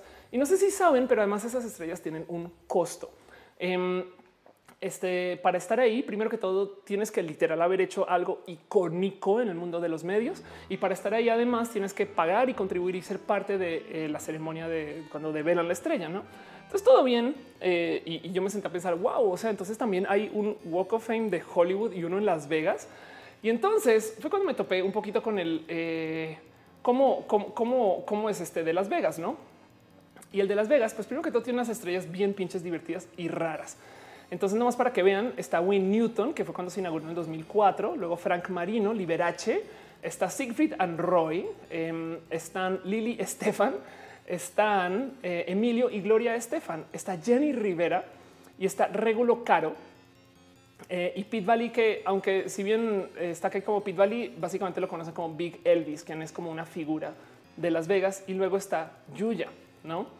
Y entonces me queda el qué pinche colección tan rara de gente. Así que decidí ir, ir a buscar un poco más de, quién es y me topé con una cantidad de cosas bien pinches divertidas. Lo primero es eh, vas al website de, este, el Walk of Stars y es el pinche website más pinche de 2001 de la existencia. Está hecho totalmente en Flash. Tiene una intro, tiene un botón de skip intro Em, y ya una vez adentro, este, esto suena además top. Bienvenido a Las Vegas, Leonora, Wayne Newton y demás. Entonces vas y miras y, entonces estos son como el criterio para estar. El criterio para estar, eh, o sea, lo que dicen, lo que listan, que tiene que ser como, como criterio, aparte de que sí, sí te cobran una donación de 20 mil dólares para tu estrella y luego 10 mil dólares este, para el, día del evento y de la dedicación también te cobran, eh, también te piden que seas una persona que sea como singular al desarrollo de Las Vegas en sí. Lo cual entonces me dejó con él. O sea, ¿cómo? ¿Qué, qué está haciendo Marian? Que tenga que ver con Las Vegas. Perdón, pequeño paréntesis. Mick Bailo Umbra deja un abrazo financiero. Muchas, muchas, muchas gracias. Muchas gracias. Em, este, eh, qué bonito piñas para ti. Dice Liz Jordan también en el camino de estrellas en Palm Springs. Y sí, todas se pagan o se cabildean. Sí. Y entonces justo me quedé con el wow. O sea, qué raro que se ve y que suena que Yuya esté acá. Entonces me quedé pensando eh, en el, pues a lo mejor y, viene algo de Yuya grande en Las Vegas. Me explico a lo mejor y, se va a presentar esta mujer en algún momento. No, no sé, como que pensé muchas cosas, pero entonces decidí seguir investigando y todo esto se los quiero compartir porque esto me pasa por tener tiempo libre, básicamente. Em, entonces la otra cosa que voy, y miro es eh, eh, descubro que el, futuro de la empresa en sí está en riesgo. Esa es una noticia del 2000, este, ¿qué fue esto? 16, si mal no estoy, pero del 2000, eh, no, es el 2018, donde dicen, cuentan la historia de cómo este show se está perdiendo, ¿no? Y el show literal dicen el, camino. Bob Alexander, quien es el presidente, es, y ahorita vamos a hablar de Bob un poquito más, eh, pues resulta que en lo que comentan levantaron una cantidad de estrellas. Entonces, ¿cómo que levantaron una cantidad de estrellas? No, pues voy y miro y resulta que si bien en Google Maps em, están las estrellas este, más o menos visibles. A ver, perdón, voy a mostrarles un poquito. Así se, así se veían las estrellas en la calle. Espero que alcancen a ver acá listadas. Pues yo busqué esta misma dirección en Google Maps y sí, dicho y hecho, em, aquí están. Ok, espero que ahí se alcance a ver esto que no sé si se ve el cursor, no, no se ve el cursor. Pero bueno, esto que están viendo eh, como en, en, la banqueta, en el andén, para la gente que no es mexicana, es esto, ¿no?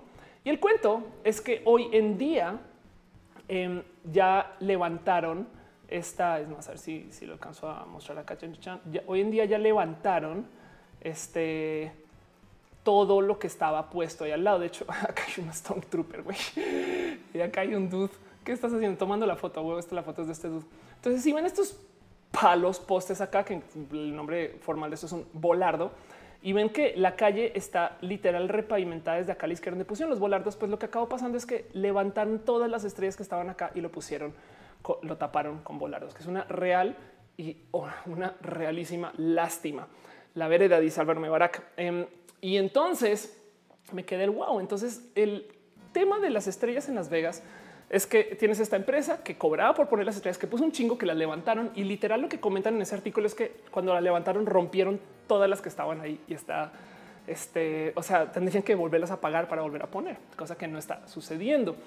Em, y, no más eh, por dejarlo así como en claro, y esto es algo que yo igual no me había dado cuenta en su momento, lo busqué, pero yo ya nos había anunciado hace mucho tiempo que esto iba a pasar. De hecho, yo ya había em, tuiteado que ya había recibido el certificado, ¿no? Dice, celebrando 15 años, Las Vegas Walk of Stars, felicita a Yuya. Y aquí fue cuando me saltó esto, ya, suena como historia de Manuel Bartual, ¿no? De repente descubrí que eh, esto había algo más en la foto, ¿no? Y en el reflejo de la foto se veía, ¿no? En fin, em, si se fijan acá, esto está firmado por Pablo Antonio Castro Zavala, ¿ok? Entonces yo ya tiene este reconocimiento de parte de Pablo Antonio. Y yo me quedo pensando, ok, ¿quién es ese Pablo Antonio Castro Zavala? Entonces me puse de stalker y topé eh, con que, ay, madre mía, tengo que hacer signing. Tope con que eh, él es un momento. Eh, ahí está. Eso me pasa por no hacer login acá. Uy, madre mía, error. Tope con que este personaje es director o chingada madre. él es, a ver, a ver, a ver, ¿cómo hago para ver tú? Ah, ya sé que puede ser. Aquí estás, listo, perdón. topé con que Pablo Antonio Castro Zavala, si bien es el directo International Vice President a Las Vegas Walk of Stars. Voy y miro y esto me divirtió mucho. Resulta que él también eh, es de es una persona que viene de Cuernavaca, de la Confederación Internacional Morelenses, y resulta que hay un paseo de las estrellas en Cuernavaca. Así que me quedé con el que, digo, no olviden que Yuya es de Cuernavaca también, no? No, no, no es que esté diciendo que sea un amigo, no es que no me, explico. Es un solamente un Qué divertido eh, ver como que seguir los hilos de todo lo que está pasando acá. Bueno, primero que todo, nomás para que sepan, este es el cuento del Paseo de las Estrellas de Cuernavaca, em, donde mm, por motivos bien raros descubrí que solo hay como dos estrellas, güey. Eh, y, y entonces este, vas y miras y a ver las estrellas, a ver fotos, fotos, fotos. Vamos a ver si quizás aquí está, perdón, fotos. Em, aquí está, están las estrellas. hay una estrella de Joan Sebastián eh, y hay una estrella de José José. Ok. Y, pues eso es, ¿no? Entonces, ¿qué es la estrella de Yuya en Las Vegas? Que esta persona que es de Cuernavaca, eh, dice Nick Belumbra que estoy siguiendo la estrategia 360 de Pepiteo. Exacto, ya, ya soy Stalker 360 gracias a la técnica Pepiteo de investigación. Y, pues me topé con eso, que esta estrella que le están dando, pues básicamente es a esta persona quien es de Cuernavaca, quien maneja talentos en Cuernavaca y no sé qué relación tenga con Marianne, que básicamente también tiene el sistema de las estrellas en Las Vegas, para la cual seguramente Marianne tuvo que pagar, pero no le quita que es un pinche bonito reconocimiento, saben? Solo que no es las estrellas de Hollywood, pero no, no obstante, a ver, digo, también ya quisiera yo tener una estrella en Las Vegas. Hace sentido, me parece bien pinche cool, me parece espectacular. Eh, y les quería compartir esta historia como con, con esa, con esa luz de wow, qué es todo esto que está pasando, que no es solo Yuya de repente random así de ay, mira, te consideramos para una estrella. Y lo digo porque la verdad es eh, los requisitos para estar en el Hollywood este, eh, Walk of Fame, creo que se llama, son altos, tan altos, tan pinches altos que los músicos suelen no llegar porque ellos no tienen esos logros mediáticos, sino que tienen logros de ventas de discos. Y por consecuencia, em, por, por no tener el cómo hacer, eh, cómo llegar como con tanta facilidad a tener una estrella en el de Hollywood, después que se, inventaron, si mal no estoy, los Grammys. Em, porque todavía hay muchos músicos que necesitan alguna forma de reconocimiento que está haciendo algo bonito. Pero no le quita que lo que está pasando en Las Vegas también es espectacular. Le busqué como desgraciada entre las fotos. O sea, no saben qué tan stalker me puse para ver dónde iba a quedar la estrella de Marianne. Porque si bien en esa calle donde levantaron todas esas, pues yo creería que ya no van a poner más. Entonces, ¿dónde va a quedar la de Marianne? Tiene que quedar en el strip. Eso sí, no lo dudo 10 segundos.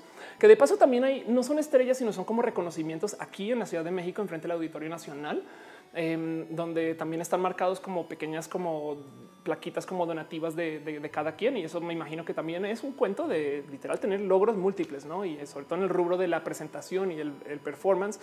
Y de nuevo, es un ya quisiera yo. Pero les quería compartir eso porque sí me llena de orgullito ver a Marianne hacer esto. Sí me divierte mucho la historia, que es un güey de Cuernavaca que tiene algo en Las Vegas, que es este cuento de las estrellas, y entonces le dio una estrella a la estrella de Cuernavaca. ¿Hace sentido? Y, me divierte más que yo ya no tenga una estrella de Cuernavaca en Cuernavaca, ¿no? Eso también. Em, Ana Noriega dice yo que pensaba que lo que pasaba en Las Vegas se quedaba en Las Vegas. Anda. Dice Caris Rosales de qué se trata este canal. Es este show justo. Dice más Porcupine. En conclusión, 9-11 fue un inside job. Exacto. Y este jet fuel, este can't melt steel beams. Liz Jordan dice amé el formato de la página en Flash. Muy default del servicio Squarespace. Exacto. Dice eh, Carla, pero Derbez iba a ser miembro de Hollywood. ah, sí, justo en, la de en los de Hollywood está Derbez, está. Madre, sí, no guarde esa lista, eh, pero, pero sí ya Derbez ya está. Eh, y bueno, también está Sofía, está Shakira.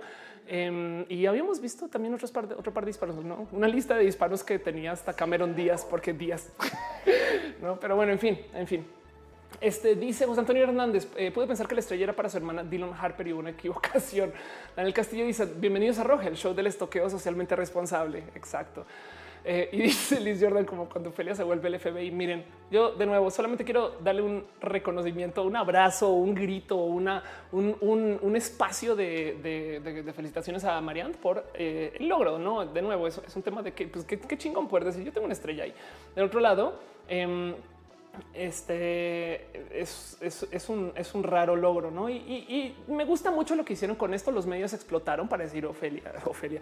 Ya ven cómo estoy proyectando, ¿no? Los medios explotaron para decir Yuya eh, está recibiendo una estrella, ¿no? Y eso me parece bonito porque también demuestra que una youtuber puede llegar a ese nivel de fama, aunque el nivel de fama sea como las estrellas de acá, no las estrellas de Hollywood, pero de todos modos me parece espectacular, pinches espectacular.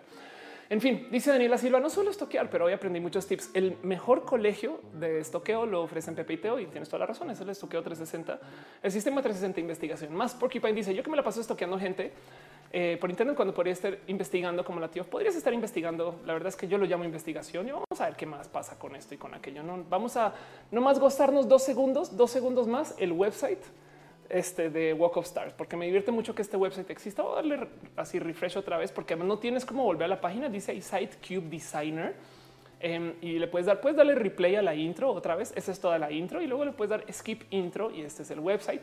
Este donde tienes esta ventana que puedes cargar y esta ventana tiene el video bien cool de Las Vegas Walk of Stars con Wayne Newton. Además, esta, cosa debe medir como este 200 píxeles por 100. Y ya me quería reír de eso un poco porque es un website un poco viejito. Pero no pasa nada, seguramente es una institución bonita. Y así las cosas, eso es el último abrazo balazo que tengo para ustedes hoy. ¿Qué, qué opinan ustedes? ¿Cómo, cómo, qué, sienten ustedes o cómo vivieron esta noticia de Yuya recibiendo las estrellas? Me divierte mucho la gente que fue a ver, ¿no? Gerudito estuvo allá, pues también porque fue Gabo, este Guavir, Gabo y Marian son amigos de hace mucho tiempo, porque también son estos como pioneros de YouTube, por así decir. Así que me parece bien bonito que esto haya sucedido. Eh, y pues no sé, quería nomás compartir con ustedes el, resto de la historia, no el, el, cómo llegó Marianne, porque para mí fue una duda honesta. ¿Cómo llegó Marianne a tener una estrella en Las Vegas y qué significa? De, entrada, debería de significar que Marianne está haciendo una contribución a Las Vegas cultural. cultural. No explico que, que Marianne está haciendo una representación cultural para algo en Las Vegas porque es de los requisitos. Ahora, si la persona dueña o vice president o eh, quien se encarga de decir las estrellas y demás es una persona de eh, Cuernavaca como Marianne, capaz si dices, pues fue por eso, no? Pero eh, no le quita que no se las dan a cualquiera. y entonces me parece, o sea, no quiero hacerlo pequeño, solo, quiero seguir un poquito la historia. ¿Cómo llegó alguien? Es más, si quieren verlo así, si quieren, si quieren asignarme este valor de mezquina Ofelia, pues digan, porque yo quiero una, güey. Y entonces, ¿cuáles son los pasos? Pensemos en eso. Eso puede ser el motivo por el cual investigue tanto, ¿no? Pero bueno, en fin, dice la locomotora Abraham, eh, modera la moderación de las moderaciones de nuestra moderadora. Exacto. Retesam dice, yo vi sus primeros videos, me parece genial que logrará eso, chingón. Dice Polaris, eh, Selena, Pitbull, Derbez, Talía, Penélope Cruz, el Buki también tiene su estrella en Hollywood, anda. Y dice Dali Caro de entrada, ya cubrí los requisitos, ya es un mérito, totalmente de acuerdo. Pero bueno, esa fue la noticia de Marianne, eso fue lo último que tengo para ustedes hoy en nuestra sección de abrazos, no balazos. Eh, y eso es más o menos como lo que los quería platicar acerca de un poquito Latinoamérica y estas cosas, ¿no? Dice Liz Jordan, con lo que me queda es que yo ya tiene 20 mil dólares para eso. Son 30 mil dólares. Y la verdad es que sí, Marian tiene ese dinero para gastarse en este tipo de cosas. Sí, por supuesto. Es más, eh, si quieren verlo de otro modo, eh, todos los youtubers que se están poniendo en Netflix em, o que están haciendo producciones, es muy probable que estén pagando la producción de su propio bolsillo. Y, y eso nomás para es una medida de la cantidad de dinero que se maneja cuando tienes ese tipo de medios y estas cosas. Pero bueno, así las cosas. Y así, este, así el YouTube de hoy, perdón. Vámonos formalmente con nuestra primera sección, la sección que se llama Ciencia y Tecnología, donde quiero hablar un poquito de un tema que es un tema corto, pero creo que vale la pena platicar con ustedes. Díganme ustedes qué opinan acerca del tema de Marian y estas cosas. Vamos a hablar un poquito acerca de ciencia y tecnología. Ciencia y tecnología es un decir. Creo que a darle otros nombres a esas secciones. Hoy no es tan ciencia, es más algo así como de lifestyle, por así decirlo. Eh, que no incluye lo LGBT, una sección solita para lo LGBT lifestyle. Hoy quiero hablar un poquito acerca de esta noticia que apareció para los que no la vieron o no se enteraron. Eso se volvió más o menos viral en redes sociales porque resulta que un colegio, una escuela, colegio, un, school en el estado de Georgia em, decidió anunciar que por fines enteramente académicos va a volver, va a volver a aplicar la práctica de golpear con palo a sus estudiantes. Ok, el castigo, el castigo corporal, espero que así traduzca bien porque es corporal punishment, como modo de, em, este, de crear disciplina.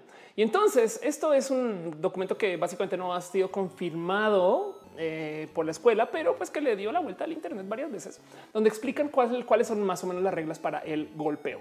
Pues primero que todo van a aplicar algo que se llama una política de three strike, o sea, tres golpes, pero pues lo que quieren decir es, a ver, te llamamos la atención dos veces y no pasa nada. A la tercera ya está sujeto a que te llevemos a algún lugar para que te golpeemos. Y los golpes entonces em, van a ser eh, de cierto modo condicionados. A los padres se les va a avisar que a sus niños se les golpeó, se les va a golpear eh, a puerta cerrada y luego em, se les va a pedir que ellos básicamente pongan sus manos eh, en las rodillas o en un mueble y se les van a golpear en las nalgas con un máximo de tres golpes, si mal no estoy, donde además especifican, sí, máximo de tres golpes, three leaks, donde más especifican que eh, eh, se va a usar un instrumento de 24 pulgadas en largo por 6 pulgadas por tres cuartos de grosor. O sea, eso 24 pulgadas es, vamos a traducir eso a, un sistema que no sea imperial. 24 inches insem es como unos 30 centímetros, 60 centímetros, perdón. Ok, un dispositivo 60 centímetros, un putero, güey. No manches, güey. No es medio metro, sí es medio metro. 60 centímetros. sí, exacto. Es un güey, qué loco. Bueno, en fin. Entonces eso eh, va a pasar. Perdón, dice Hugo Rivera. No se dice golpear, se dice disciplinar. Dale, Caro dice abre la máquina del tiempo y viaja a 1900. Fail. La locomotora dice qué clase de colegio introducción alzado. es ese. Puede ser, puede ser. Exacto. Entonces, pues esto pasó. El Internet explotó em, y la verdad es que sí, sí fue tema. Em, pero que no se nos olvide que primero que todo esto es totalmente legal en 19 estados en Estados Unidos, em, donde los estados incluidos en esta lista son, y a ver, aquí están, están los estados son Alabama, Arizona, Arkansas, Colorado, Florida, Georgia, Idaho, Indiana, Kansas, Kentucky, Louisiana, Mississippi, Missouri, California, Carolina del Norte, California, no, eh, Oklahoma, Carolina del Sur, Tennessee, Texas y Wyoming, básicamente todos estos estados rudos y complejos para la vida. Y sobre todo si es una persona LGBT son estados rudos, ¿no? Y, me despierta mucho sentir esta noticia, porque primero que todo, el cuento de, tener que golpearle a alguien como forma de disciplina eh, y, el cuento de eh, tener que formar a alguien a base del miedo, no es, es una ver si no te comportas bien, ahí te va. Luego, al otro lado, todos hemos tenido ese primo, amigo, niño. hemos visto a alguien que en algún momento capaz sí se nos ha cruzado un hoy, ¿qué hago contigo? No sé qué hacer. Me cuesta mucho pensar que como profesor, y vaya que he tenido estudiantes problema en la vida, perdón si alguno de ustedes fue estudiante mío, em, me cuesta mucho como profesor tengas que llegar a, ya tener que golpear a alguien, ¿no? Porque en últimas esto ha pasado en una cantidad de lugares. Decidí buscar un poquito también qué sucedía, eh, por ejemplo, en México. Em, vamos a ver si esto, esto es un video, un video viral que encontré de, de cómo una maestra en el Estado de México Em, golpeó, golpeó al estudiante y la verdad es que sí, la, golpiza sí fue un poco ruda. Y, lo que me salta de este tipo de noticias y de este tipo de, cosas cuando las muestran, las platican, es, como en los comentarios la gente apoya, güey. no es, un poco de, de, es neta que estas son las lecciones que nos estamos llevando, porque a ver, México tiene un problema de violencia, estamos de acuerdo. Eh, y esto es otra, es otra noticia. Esto pasó en Turquía, pero básicamente es un profesor que acabó golpeando. Bueno, ahí saldrá un video después porque no pudo escribir la letra de en el pizarrón. Y va así. Mira, si el primer comentario es sean como fuese los madrazos, nadie se los quita, ni Dios, no? Y alguien por acá abajo dice: No le hagan a la mamá. Yo tuve chance de ver los reglazos y los borradores voladores. Le hacen falta huevos y barrio. Y dicen, este, yo recuerdo algunos maestros de mi época que trataban a alumnos muy duro y los padres estaban de acuerdo, sin embargo no se deben de pasar. Sí, efectivamente los maestros deben de exigir a los alumnos que aprendan, pueden hacerlo sin llegar a abuso y maltrato. Em, y, pues justo, ¿no? Rubén Guillermo dice, antes en los 80s y en los 90 nos tiraban los borradores, nos, nos hincaban afuera del sol con tapitas, nos pegaban con reglas y los maestros tenían la autorización de los padres. Si no ha avanzado las escuelas de cómo enseñar, entonces, ¿de qué se quejan? Yo como padre estoy de acuerdo que le den su calentada a mi hijo. Si no se ponen las pilas, pero para evitar a mi hijo lo educamos desde la casa. Es, pobres chamacos o pobre chamaco de ese padre, no madre. Bueno, en fin. Entonces, la pregunta aquí es el tema de tabla. Primero que todo, miren, yo, yo creo que me siento sumamente privilegiado en poder decir que yo nunca recibí un golpazo por parte de mi educación. Ahora también fui una persona muy, muy formal en el cómo me iba educando. Yo creo que espero para bien de mis padres que nunca lo hubiera meritado, no? Pero bueno, em, He escuchado historias, mi madre da cuenta de cómo ella sí fue golpeada, mi padre eh, no, y eso que mi padre fue monaguillo. Eh, pero, pero sé que entre nosotros no habrá, habrá quien, quien, sí fue expuesto a esto. En cuanto a la buliza, otros estudiantes, pues eso también es tema. Pero en últimas, eh, me queda este, este como mal sabor de, de por qué está tan normalizado esto. Me explico. En algún momento hay que hay que lidiar con eh, es, miren, de nuevo, para volver a los comentarios, Michelle Sánchez Galindo dice un aplauso a la maestra. Hasta en la Biblia lo dice: esconde tu vara y tu hijo te dará vergüenza. En ese caso, por lo que escucha el niño, está mal educado. Por eso los malandros ven todo fácil, porque nunca les pusieron límites. Y abajo Fernando Trejo dice que luego cada niño pendejo que no entiende. Me divierte mucho eso, pero pues eh, a lo que voy es un wow, cómo está de normalizado este tema. Y, lo digo porque si bien esto se está hablando de una noticia de lo que pasó en Estados Unidos y, de que en potencia, en que última se aprobó de paso que los padres sí dijeron, pues sí, si hay que golpear, golpeen. Em, y de cómo hay mucha gente que se queja de que porque a mí me tocó fácil, no me cabe en la cabeza que a los próximos les toque difícil. Estuve en una entrevista eh, muy bonita con la gente de eh, este, colombianos en México, que de paso están aquí en el chat. Un abrazo muy bonito. Ustedes si están aquí. Eh, qué bonito poder verlos y, eso cuando salga les platicaré del tema. Pero fue bonito porque estamos hablando acerca de cómo los colombianos y los mexicanos encuentran como estas como diferencias en su cultura, sobre todo en cómo lidiar en la urgencia colombiana y, en la como el sistema relax mexicano, no? Y me acuerdo que en algún momento salió, salió el tema del pues es que esos mexicanos se suben al coche y se van a comer a la hora de la comida al restaurante que quieren. Y la y pues es lejísimos. Y yo así de y yo pensaba y lo platicamos ese, ese día es un pues bueno pues no es un pool plus no no no es bonito que tú puedas decir güey yo voy a darme gusto güey no no es como un qué rara esta como curiosa mentalidad de la disciplina que está automáticamente atada al sufrir al dolor a lo complejo a perder no Em, dice Daniela Silva, la, chancla educó a todos los latinos. Anda, el tema de la chancla también es real. La dibujante dice la disciplina se aprende en casa, la escuela es para el aprendizaje. Eso parece más una medida de control del orden. Juan Pablo Mateo Lito dice la gente se indigna cuando hay historias de padres que golpean a sus hijos, pero celebran cuando maestros hacen esto. Polaris dice se me hace muy fuerte lo de los golpes. En mis escuelas nunca hubo golpes, hablaban con nosotros y es que los niños sí entienden. Y sí, unas cosas que yo podría decir acerca de la gente que he visto que sí ha recibido eh, castigo corporeal Em, es que parece que se formaron como buenas personas, por así decir, definamos buenas en algún lugar diferente a este show, pero se formaron bien em, a pesar de haber sido golpeados. Me explico. O sea, yo, creo que, más bien desarrollaron mucho odio por, quien les presentó su violencia y, se, les escucha mucho cuando hablan, sobre todo si es alguien de familia, no? Dice Rafael Cáceres, es que al revés a los que les tocó difícil no pueden tolerar que a los otros les salga fácil.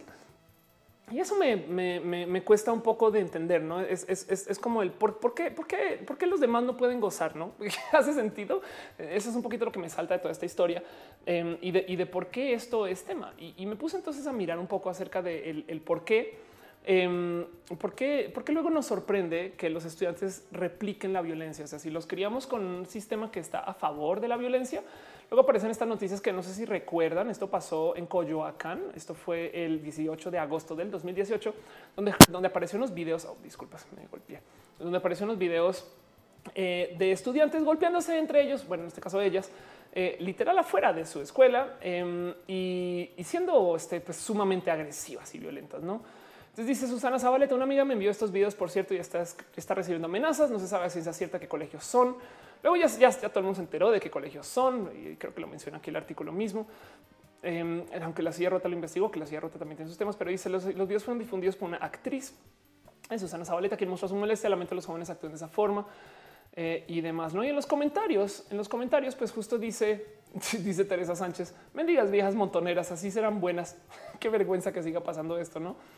Em, y luego dice Esther Méndez, eh, es lamentable y desagradable esta actitud de estos jóvenes tan violentos y tan divertidos que se ven independientemente de que esta chica golpeada se lo merecía o no, ese es el punto, sino el comportamiento de todos los chavos es triste, ¿no? Eso, wow, eso por dónde va, ¿no?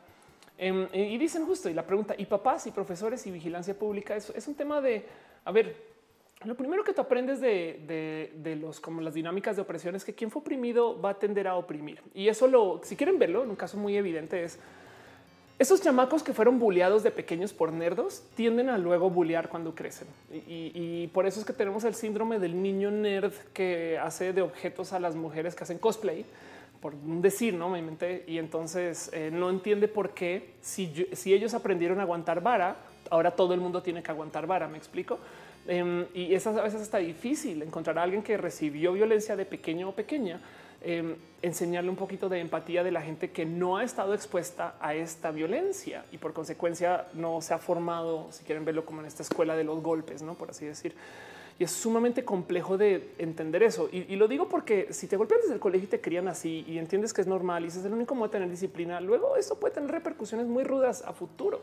Em, una de las cosas que, que, suceden eh, a la hora de educar, porque luego el cuento es Em, que si no los golpean en esta escuela en Georgia, dicen los vamos a llevar a suspensión. A la suspensión tengo entendido que en México no se usa mucho, no es este proceso donde básicamente te hacen que te quedes eh, en el colegio. Y, cuando estás en suspensión, yo, yo sí estuve en suspensión varias veces y básicamente te ponen a anotar o hacer planas y cosas así, no? En México tengo entendido que te mandan a la casa, que yo creo que alguien podría ver como un positivo, pero pues a fin de cuentas también pierdes días escolares. Y si tú eres una persona apta o que busca este sistema de educación, pues en últimas puede que te salte mucho que te envíen a casa, ¿no? Dice Edgar Chávez, con todo respeto, la dibujante, el castigo corporal con amor es receta para la histeria. No hay forma de procesar que aquellos que dicen que te aman te golpean. Estoy totalmente de acuerdo. Ese famoso cuento de me duele más a mí que a ti. Ut, qué locura. Gama Volante dice entonces yo stop cuenta que la versión del bullying que se puso en contacto con ella. Wow. La dibujante dice la disciplina corporal necesita un fuerte contrapeso de amor. De lo contrario puede engendrar odio, venganza o tendencias a la violencia. Polaris dice mi papá les aventaba el borrador a los estudiantes. Ah, eso es en serio. A los que no se callaban pero era la universidad y aclara que nunca lo aventaba a golpear, nomás a asustar. Lo dejó de hacer cuando casi le saca el ojo a un chavo. Rekai Chicane dice como instructor de taekwondo. Hablamos de eso, no? Cálmate, cálmate, Sabumnim. Y como instructor de taekwondo puedo decir que llega un momento donde ya no duele, por ende ya no sirve. Ah, eso es verdad. ¿eh? Tienes toda la razón. Llega un momento donde golpea pues, y qué no. Eh, y te digo algo. Fíjate que ahora que lo mencionas, puede que, puede que yo, tengo algo de eso desde lo sentimental. Eh, yo sí recibí un poco como de no quisiera decir golpizas sentimentales fuertes. O sea, no quiero hablar mal de mi madre. la verdad, me siento un poquito mal, pero, pero sí, sí tuve en varios momentos tipo de regaño donde ya llega, llega un momento donde ya aprendí a no escuchar. Y, para mí es muy normal. Yo, sé ignorar eso y, lo aprendí de, literal tener momentos de histeria máxima donde, donde sé, o sea, yo puedo a propósito hacer que las cosas entre poner y salgan por otra. Disculpen ustedes si algunas los he hecho y aplicado. Como sea, de todos modos, eh, eso que dices tiene también un tantito de base científica. En, hay un estudio que topé y pues por eso quizás podríamos decir que esto está en la sección de ciencia. Quizás me estoy acá pasando así este, los requisitos de sección ciencia por el arco del triunfo. Pero es un estudio donde topan de cómo los estudiantes que fueron llegaron a suspensión de pequeños, luego ya no les importa tanto, no le tienen tanto miedo y entonces se arriesgan un poco más cuando están eh, este, más mayores y también acaban en suspensión después, ¿no?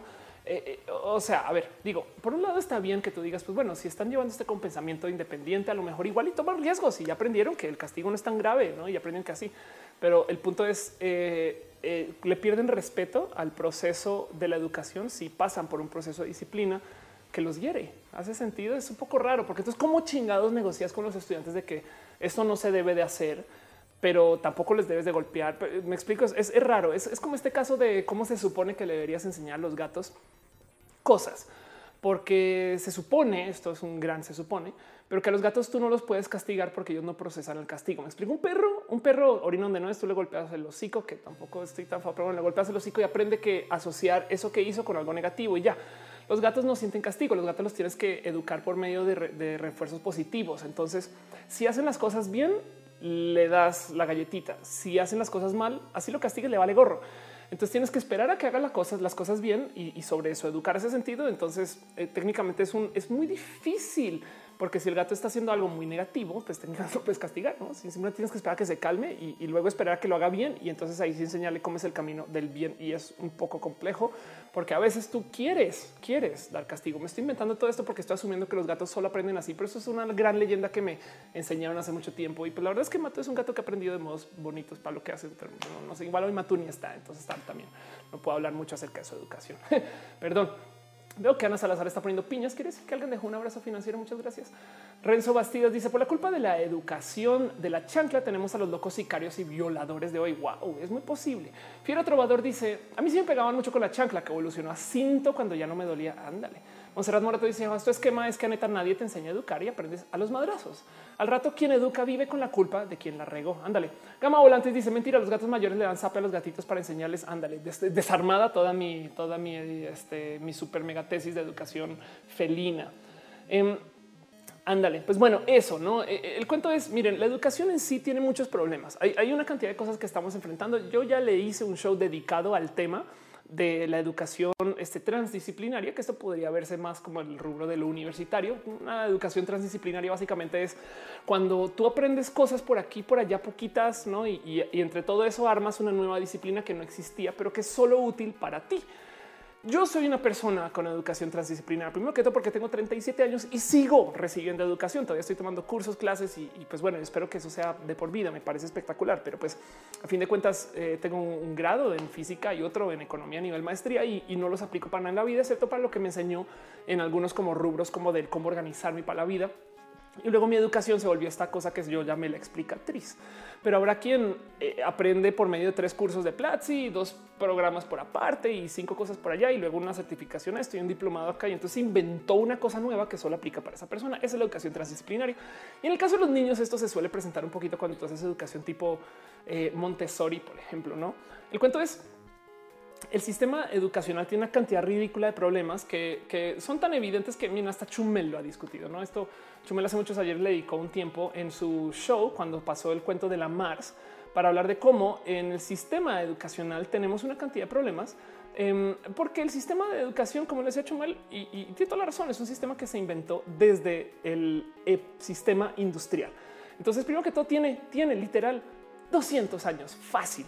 Y el cuento es, vamos a educar a los estudiantes como si fueran piezas de industria, lo cual hace una cantidad de, como que asume mucho de las personas. Em, y esto, esto digo, levanto el, video de Chumel porque la verdad es que es hasta divertido. Perdón si no les gusta ver Chumel, pero eh, el cuento es asume que tú entras al colegio o a la escuela y entonces pasas por un proceso de grado 1, grado 2, grado 3, grado 4 y te vas como si fueras una pieza de, una maquinería. Y de hecho, si tú no haces progreso dentro de la fábrica como el sistema de fábrica, entonces tenemos problemas. Por consecuencia, si tú eres un estudiante que no logra completar el año escolar en un año, pues vamos a tener un problema y te tenemos que literal repasar por todo el pinche año, como si fueras literal una pieza mecánica que se va construyendo. Me explico, es el coche. Estamos haciendo un coche y de repente, perdón, pero se cayeron tres tornillos de este coche. Entonces ahora saben que tenemos que volver a pasarlo otra vez por todo. Y hasta aprendemos a castigar socialmente a los estudiantes que literal eh, no logren pasar por su año escolar. Me explico como que si está este estigma de no, pues llegó el grandecito que no le fue bien estas cosas. Es muy pinches complejos de manejar. Cuando ustedes asumen que toda la gente que entra al sistema educacional es igual que eso es totalmente falso. O sea, ¿por qué tenemos que pensar en nuestra educación como un proceso de cuatro años que es obligatorio, que además tiene que pasar por estas materias, que además está enseñando cosas que hoy en día ni siquiera son útiles? Eh, un, uno de esos como análisis que, eh, eh, que, pueden encontrar, por ejemplo, a nivel TEDx o TED, son esas cosas que presenta este personaje Ken Robinson, que de paso, por si no lo han visto alguna vez, y se lo recomiendo, tiene eh, un TED que creo que es el TED más visto de la historia o el segundo o el tercero ahorita, pero, puede ser el TED más visto de la historia. em, que se llama este, ¿no? Eh, Do Creativity. Ya es viejito, este ya tiene, ya tiene una cantidad de tiempo, pero básicamente cuenta la historia de una persona que entra al colegio y le va re mal. Y el motivo por el cual le va re mal es porque es una persona muy hiperactiva y que en muchas ocasiones se le ofrece a esta persona que pase por un proceso químico para poderse normalizar y ser parte del sistema. Resulta que él, eh, como mal lo entiendo, mal no recuerdo porque eso es del 2006, estoy viendo, le recomienda a los padres retirar a este estudiante y ponerlo en algún lugar donde se pueda expresar cómo se vive normal y naturalmente. Y resulta que la pone en la escuela de baile y en la escuela de baile le va re bien. Ahora resultó ser una de las top bailarinas de ballet del mundo y, justo em, decía eh, esta mujer en el, cómo cuando ella entra a la escuela de baile se puede comunicar con los estudiantes desde el cuerpo, se puede comunicar con los estudiantes desde la expresión y es una cantidad de cosas que no necesariamente están atadas al sistema este, este educacional de fábrica em, y se desarrolla por un modo que no tiene absolutamente nada que ver con lo que se hace con el sistema de educación estándar. Y, y es un TED que causa mucho shock porque él dice a cualquier otro estudiante le dan chochos y dicen que tienen hiperactividad y se acabó el problema y ahora entras a la fábrica y sales como sales y nunca exactamente igual y te pasas mucho tiempo buscando como que tu deseo hace sentido. Em, así que el cuento de la educación de por sí es compleja. ¿no? ¿Qué estamos haciendo con todos estos estudiantes que lo estamos obligando a veces a los golpes a entrar al sistema? ¿Hace sentido? Em, dice Francisco León, algo así explica en un documental gringo que se llama Waiting for Superman. Exacto. Manuel García dice también el hecho de que los trabajadores, o sea, los maestros tampoco son muy buen recompensados, igual por su última opción de carrera. Eso es verdad. ¿eh? Eh, y dice Matías Alfaro, vamos a crear cuerpos dóciles. Aguante Foucault. dice Edgar Chávez, yo sabía que los gatos sí procesan el castigo, pero ser inmediato y no se debe usar este recurso. De otra forma lo interpretan como maltrato y vivirán a la defensiva. Ándale. Dice Saúl Castro, entonces no tener gatos, no ten gatos. Dice eh, Monserrat Morato, eh, creo que se está despidiendo por si tiene que ir. Ah, no, se va a Polaris. Me despido, chicos, porque se ven linda semana todos. Una semana. María Lascura dice, además de todos, aprendemos a distinto ritmo y de manera distinta. Exacto. Y otra de las cosas que me, que me topé también justo buscando por encima, y, es otro momento como tipo TEDx que les quiero compartir. Eh, es, es un video que está además sumamente ignorado para lo bonito y bien hecho que es. Em, pero es un análisis que se llama The End of High School, ¿no? por John Shea, que es un, eh, experto de la educación justo, em, que habla acerca de, esto mismo que habla Chumel, ¿no? de, cómo los colegios y las escuelas se crearon eh, originalmente para lidiar con esto me suena muy bonito de, interpretar para lidiar con cómo tomamos a muchos estudiantes o muchas personas que se están educando educación en su educación básica, pero queremos que lleguen a nivel profesional para que puedan entrar a una educación secundaria con mucha facilidad. O sea, se inventaron el high school como un intermedio entre la educación básica como de casa y tutores para luego llevarlos con información a la universidad que ya existía en ese entonces, a la institución de la universidad. Esto hace 200 años.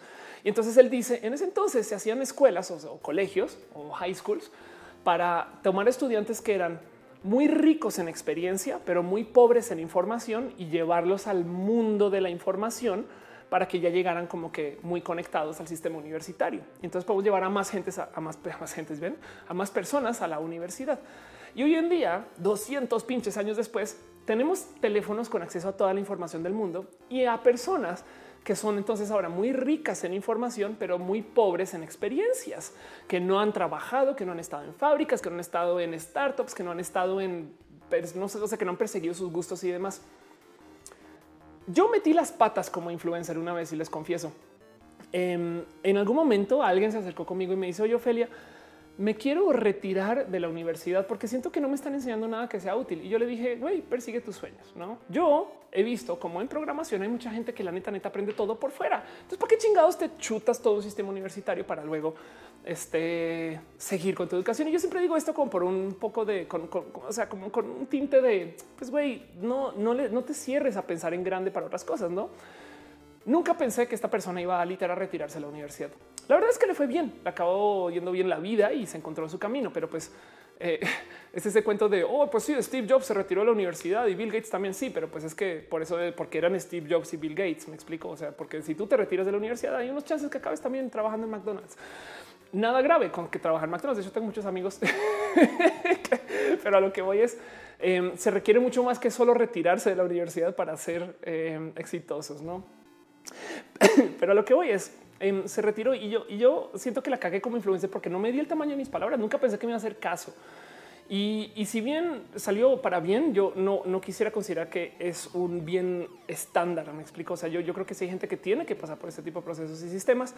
Y entonces la pregunta es hasta cuándo y hasta dónde. Y, me salta que tengan que ser por medio de la violencia que tenemos que mantener a la gente dentro del sistema. No hay que entender que la educación de hoy ya no es tan útil y sobre todo, o sea, una como así muy gran mentira es el por qué tú vayas a la universidad no implica que vas a ganar bien, no implica que vas a tener un trabajo garantizado. Es más, sales de la universidad y todavía no sabes nada de la vida, no sabes pagar impuestos, eh, no sabes ahorrar, no sabes tener una línea de crédito, no sabes eh, tantas cosas que pueden ser también parte de la vida que te podrían enseñar en la universidad, pero no lo hacen porque culeros. Pero bueno, el caso es eh, para no meternos en el sistema universitario, está hablando del sistema escolar el sistema escolar también está un poco roto y está roto el cómo lo procesa. Y, quería platicar con ustedes acerca justo del castigo, ¿no? el, por qué tenemos que mantener a la gente en el sistema escolar a base del miedo. Y, tengo entendido que en México es obligación constitucional mandar a los estudiantes a la escuela, es obligatorio. O sea, no, primaria y secundaria es obligatorio. tú no te puedes quedar con, tu niño en la casa y que no aprenda nada, no? Eso no, no existe en México. Ok, homeschool sí hay. Tiene que no, no hay. Nadie es, nadie es homeschool, no?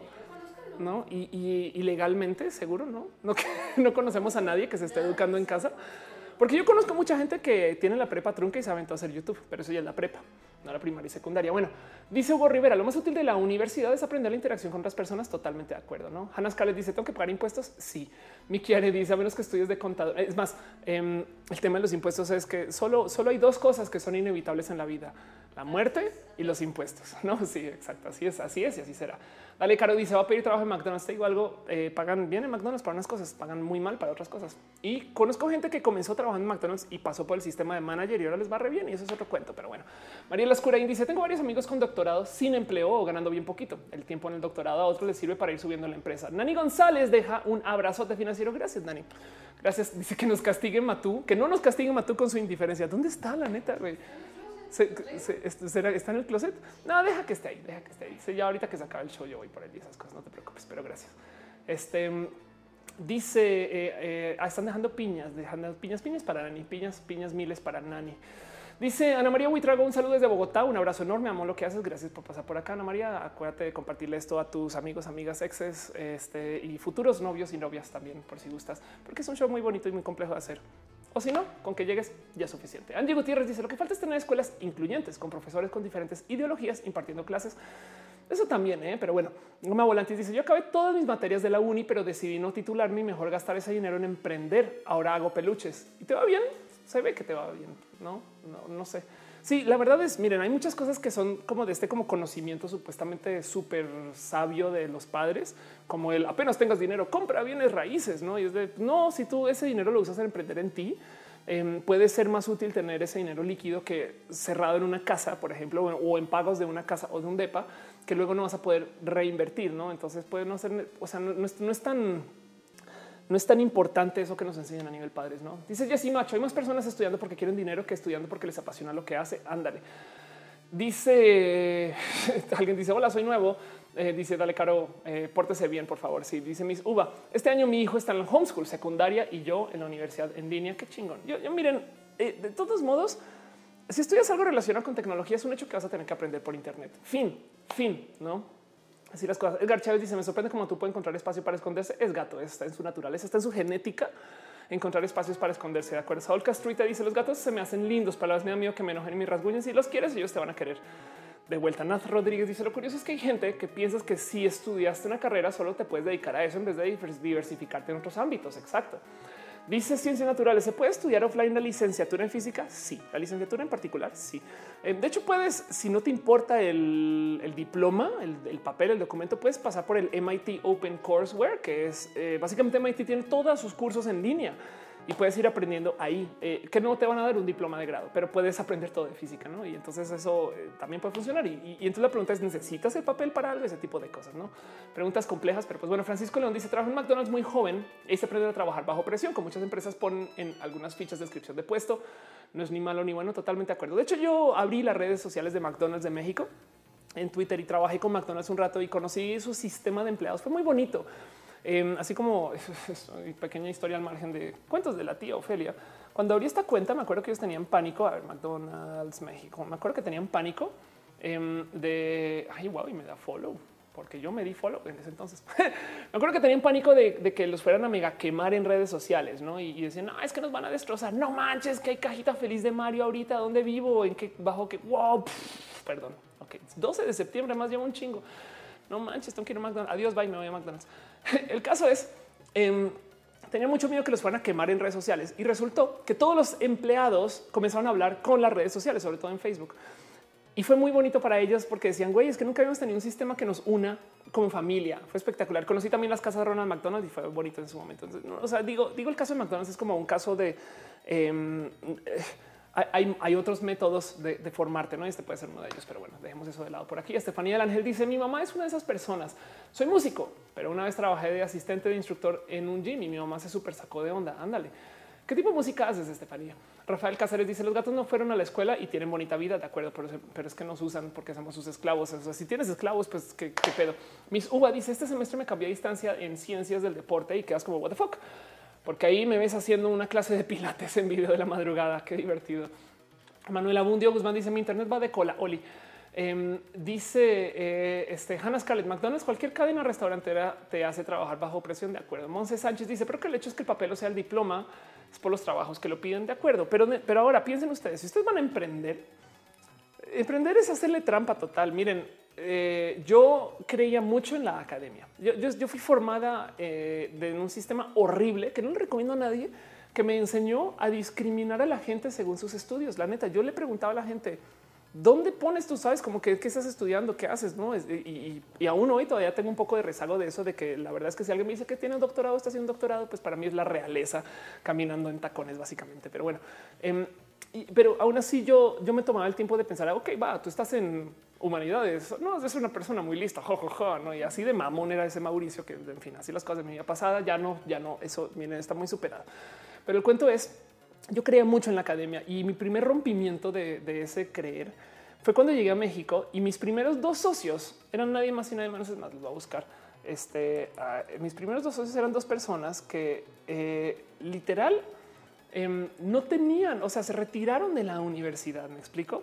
Eh, nadie más y nadie menos que Akira, quien fue mi vecino y a quien tengo mucho cariño y que hace NER con un show espectacular que, pues no, no acabó la universidad y se dedicó a hacer Atomics y Atomics es un putazo y un éxito y, le fue requete, requete mega turbo bien. Y el otro es Leo Lambertini, quien tampoco, tampoco pues está estudiando comunicación, creo que en la Universidad Americana se llama, y se retira y entonces comienza a hacer ese tipo de cosas. Y tenía una cantidad de proyectos espectaculares que al sol de hoy siguen siendo parte de las cosas que yo comencé a hacer y que ellos también comenzaron a hacer. Y en fin, nos formamos todos y todas y, yo, yo me enfrenté un poquito con el güey. Tanto pinches estudiar para llegar a México a trabajar con dos personas que no tienen ni la mitad de tu formación oficial y formal y son 10 mil veces más chingones que tú. Eh, eh, lo que yo pensaba en su momento es que qué idiota, güey. Yo me dediqué a sacar una maestría cuando ellos ya estaban trabajando y emprendiendo desde antes. Y, vaya que me enseñaron que emprender eh, puede ser más importante que mega formarte en un rubro si, si lo que quieres es hacer algo. Me explico. Si tú quieres trabajar en aeronáutica espacial, pues bueno, estudia, porque pues un ingeniero aeronáutico, la neta no la puede cagar, no? Pero, pero hay muchos rubros de un chingo de cosas que yo creo que requieren más de presencia formal en el espacio de trabajo que el mero estudiar para hacerlo hace sentido. De comunicación puede ser uno de esos, no? Pero bueno, dice la Tutix, eh, familia roja, me retiro, ir a comprar cigarros pues quizás no vuelva tan pronto. Ve, descansa, gracias por venir. Itla Cortázar dice, creo que depende más de lo que pretendas hacer con tu vida. Sin dudas, hay, sin duda, hay, caminos en la vida en los que eh, un papel no te va a hacer, pero otros ese mismo papel te hace la diferencia. Totalmente de acuerdo, ¿no? Y dice Luis Antequera, yo hasta en los empleos que no se pedían diploma, ya hasta en los empleos que no se pedían diploma se piden, pues sí. Eh, y dice Adam Bobadilla, Verde Dionisiaco tiene la culpa de que no sepamos qué hacer con nuestras vidas. Yo, yo aprendí algo, miren, les voy a decir algo. Ya me descarrilé de todo el tema porque yo quería hablar acerca del eh, castigo.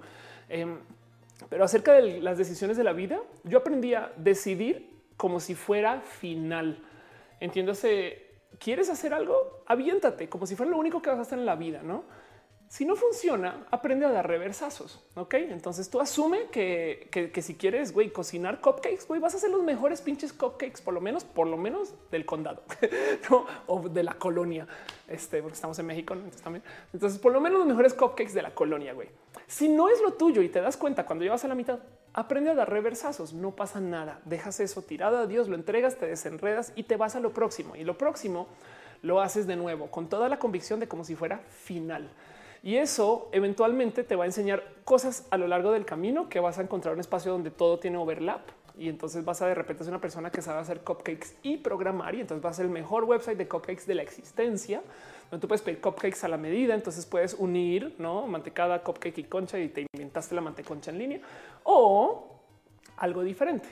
Pero el punto es, eh, si no aprendes de, a pedacitos a lo largo que te vas clavando en rubros, entonces por lo menos sabes que puedes decir, bueno, los cupcakes no fue, ya lo probé y no funcionó. ¿no? Entonces yo aprendí a dar reversazos y yo hago cosas que yo sé que a los tantos meses me arrepiento, pero pues eso para mí no es una señal de inconsistencia, sino de experimentación. Y eso es mucho mejor que sentarse a pensar en si van a salir o no van a salir las cosas, si se va a hacer o no se va a hacer. Pero bueno, en fin, em, quiero eh, más bien volver al tema, al tema general que está hablando justo acerca del castigo eh, y, de cómo eh, la educación en sí hoy en día cambió mucho porque tenemos mucho acceso a la información.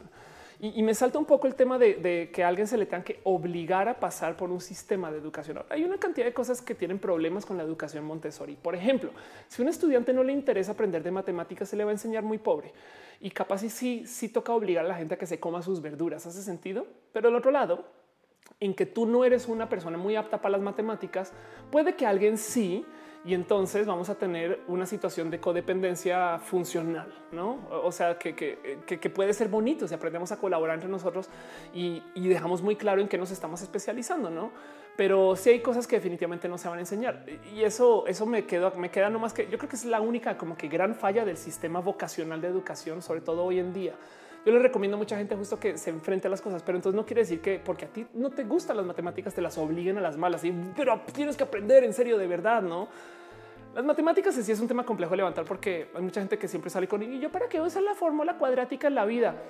Es la clásica pregunta, pero eh, la vas a usar para aprender a lidiar con la frustración. no, o sea, lo que aprendes cuando haces algo como matemáticas es que te está dando problemas para los cuales no tienes solución y lo que estás aprendiendo es cómo solucionar cosas insolucionables. Es un tema tipo Kobayashi Maru, que es otro tema, pero bueno, en fin. Dice Pablo Antonio Martínez Bautista, yo siento que los seres humanos tenemos el tiempo suficiente en la vida para acumular conocimientos continuos y aplicarlos de modo inmediato. Qué bonito. Dice Katy Marco, no entiendo las matemáticas. Em, solo asegúrate de tener algún sistema para entenderlas en la vida, no como una app, por lo menos.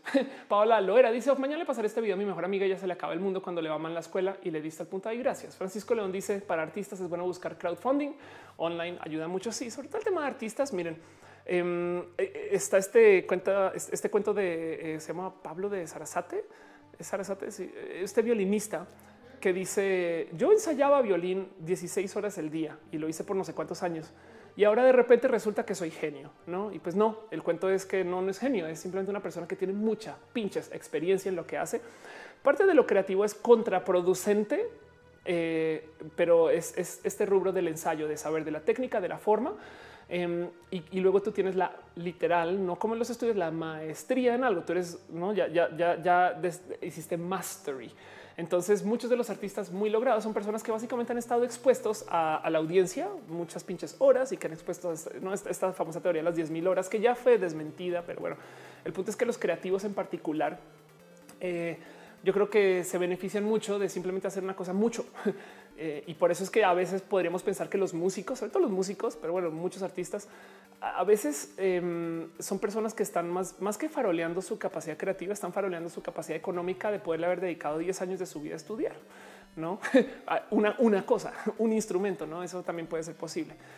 Pero el caso es, em, es muy diferente eso que aprender eh, este contaduría a las malas. No hace sentido después, pero no, no estarme enredando mucho con esto. Mi sube dice una de las buenas cosas del homeschool es que se aprende a su ritmo y buscando el mejor método. Así son más fáciles los aprendizajes. De acuerdo. Fernanda López dice: A mí me gustan las matemáticas, pero no soy buena resolviendo ni mis problemas. Em, hay un cuento de creo que es de Cortázar de una persona que eh, puede eh, entender muy bien las n dimensiones, es matemático y entonces domina las n dimensiones y, pues así es su vida, no? Pero pues no, entiende para nada las tres dimensiones. Entonces se golpea eh, y, no sabe cómo caminar bien y, entonces no navega las tres, pero las n, uff, pues sí, perfecto, no? Sí. Sí, conozco gente que está como en malabares y estas cosas que cuando se baja el escenario se tropieza. Pero bueno, dice eh, José Macías Ortiz, tengo máster en apreciación ofelística. Ándale. Ariel Rosas dice lo malo de la enseñanza en las matemáticas es que se enseñan a usarlas, más no a entenderlas y en eso chocan. Estoy totalmente de acuerdo. Estoy totalmente de acuerdo con las matemáticas. Suele pasar eso. Em, como en física, mucha gente se asusta de estudiar física porque ve física clásica, que es básicamente esta física de paradigma de 1890, 1910 y, y no entran en estas cosas filosóficas profundas, complejas y raras que están en la, este, en la física cuántica, que es muy divertida de, por lo menos de leer. Enrique Cepeda dice la academia es un reflejo de la realidad en México. Existen muchas personas que literalmente están ahí por el dinero. No los critico. Sé que es difícil encontrar un trabajo actualmente. Y irónicamente, tener el documento no quiere decir que te van a contratar de paso. ¿eh? Pero bueno, Francisco Martínez dice, según tengo, según tengo entendido, el talento no existe, se desarrollan habilidades. Sí, ahí es un decir, cuando tú haces cualquier trabajo creativo o cual, cualquier, estás en un ámbito del desarrollo creativo, siempre va a aparecer alguien que no ha hecho nada de eso en su vida y mágicamente la tiene. Ahora, esa gente que suele tenerla, si no se desarrolla, se quedan. Ay, hace sentido como que yo, yo valoro mucho más a, la gente del ámbito creativo que chambea un chingo hasta que le salga que la gente que les sale música en chinga o baile, por ejemplo, también, ¿no? supongo que a ti te ha tocado ver gente así, ¿no? Virtuosos. Sí, virtuosos, exacto, los virtuosos que llegan y, y, la tienen, pero luego como que están muy confiados con su la tengo, ¿no? Y entonces no se desarrollan. Lo dejan, sí, exacto. Es un como que pues ya lo tengo. Entonces ya no es reto, por ejemplo, ese tipo de cosas. No, si los virtuosos es, es real que si pasa. Bueno, perdón. Estefanía del Ángel dice sobre física y cosas relacionadas. Le recomiendo el canal de Kyle Hill. Es un crack, el hombre chingón. O si no, vayan a buscar a este Julio Profe que enseña matemáticas en YouTube y es un youtuber exitoso enseñando matemáticas. La locomotora dice: Creo que el otro problema del sistema es que te dice para esto eres bueno, para esto eres malo. Y cuando llegas a la cartera, vas para lo que eres bueno. Eso es verdad. ¿eh? Chris Alda me dice yo quería estudiar física, pero mi tía me convence en estudiar computer science. Pues sí, es que justo la generación anterior nosotros pensaba mucho que, el estudio era explícitamente para trabajar en algo y hoy en día me cuesta tanto toparme con alguien que estudió algo que hace, hace sentido. Em, no, no más porque los campos son muy diversos. Es como, miren, hasta en física me he topado una cantidad ridícula de físicos que acabaron en finanzas. ¿Por qué? Pues porque en física eh, aprendes a trabajar mucho con modelos de predicción porque no puedes tocar los, bueno, si los tocas, en fin, no puedes sentir y ver los átomos en grandes, los tienes que modelar en pequeño y ese, ese tipo de trabajo de modelaje eh, sirve también para hacer modelos de desarrollo este, económico y pues yo, yo por eso acabé mi maestría de paso, pues, entre, otras cosas. En fin, Ariel Rosas dice trabajo duro versus talento más trabajo duro, ambos llegarán a la meta, pero el talento innato llegará antes. El tema es que el, talento innato puede que no se motive para llegar y, y lo he visto pasar también, ¿no? Pero bueno, Dale Caro dice el talento se hace y se nace, pero es cosa destínica. Uy, qué rudo eso, pero pues bueno. Y dice Monserrat Muerto, los que suelen tener el don como Mozart suelen estar en ambientes que fomentan ese dote y el contacto y disciplina en ello. Ándale. Edgar Chávez dice no, la locomotora. Creo que eso pasa en Japón. El sistema se les define la vocación a huevo. Aquí la tragedia es que nadie te lo dice. Hay un chingo de vocaciones desperdiciadas. Sí, es verdad, muchas veces un solo si eres bueno o buena para esto, eh, yo creo que me hubiera cambiado la vida a mí un poco también muchas cosas que hago. Itla Cortázar dice como cuando su contexto no favorece el desarrollo, eso es lo que son virtuosos. Por ejemplo, las comunidades indígenas en las que las mujeres no pueden ir a la escuela, ándale. Y dice Edgar Chávez, yo estudié en lo que trabajo y soy bibliotecario. No sabía que eras bibliotecario, Edgar, qué chingón, qué bonito. ¿Cómo? ¿Qué se enseña? Voy a bullear a Edgar dos segundos. Eh, aprendiste el sistema ISBN en orden alfabético. Sorteas documentos en tu casa para ensayar. Este, perdón, perdón. Qué, qué chingo, güey. Qué, qué, bonito saber que hay gente bibliotecaria en la vida, porque de por sí las bibliotecas en sí son complejas de encontrar. Pero bueno, eso es lo que quería hablar de este tema en particular. Quería nomás platicar con ustedes acerca del uso del castigo como un motivo de obligar a la gente a que entre a este sistema que de por sí está roto. El sistema está roto, el sistema educacional con el Internet a la mano. A ver, esto es un cuento que lo he dicho 100 mil millones de veces, pero mis, mis profesores de matemáticas siempre me decían nunca vas a tener una calculadora en la mano o en el bolsillo contigo a todas horas. Y yo así de pues ahora sí, profe, resulta que sí. Em, y se está enseñando a hacer mucho que puede ser desde, desde lo memorizable. Creo que la palabra que usó Chumel en su video es eh, bulímicos, educación. Ajá, exacto. Bulímicos de la información, no gente que se les alimenta cosas para que luego la vomiten otra vez sin que la procesen en ningún momento. Y, me parece muy válido eso. Es, es, un, es así se enseña y Está bonito. Miren, también llegamos acá a pesar de esa educación, hace sentido y eso que eso es buena educación. Hay gente que sí se les obligó a pasar por algo y medio los mermaron como con sus deseos creativos. Em, pero, pero pues me, rebasa que el sistema de los que no entran para, para el esquema sea de violencia. No, eso, eso es lo que quería platicar con ustedes y quería preguntarles qué piensan ustedes acerca de, la violencia. Yo veo que los comentarios en una cantidad de sitios cuando se trata de disciplina siempre sí que les peguen a los estudiantes, no? Y el cuento de la chancla y todos conocemos que la tía, que la mamá, que la abuela, que no sé, que alguien usó violencia en algún momento.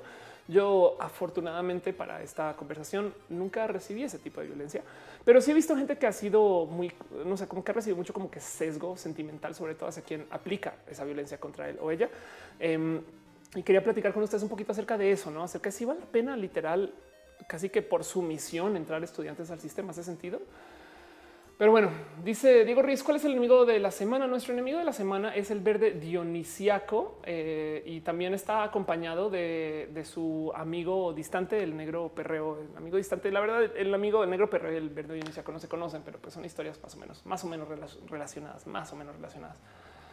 Pero bueno, Fernanda López dice, oye, Ofe, ¿qué opinas de que Birdo, el personaje trans, no está siendo implementado en los nuevos juegos de Mario Bros? ¿Crees que es porque esto no? Yo creo que no tiene nada que ver. No, yo, creo que Birdo en particular es un personaje que a lo mejor no conecta muy bien o, ejemplo, no, está en Mario Tennis, siempre estuvo en Mario Tennis, ¿no? Y, no sé, Birdo siempre... Eh, Birdo es un personaje muy, muy, muy secundario, me explico. O sea, aparece y de repente adiós, va por un rato.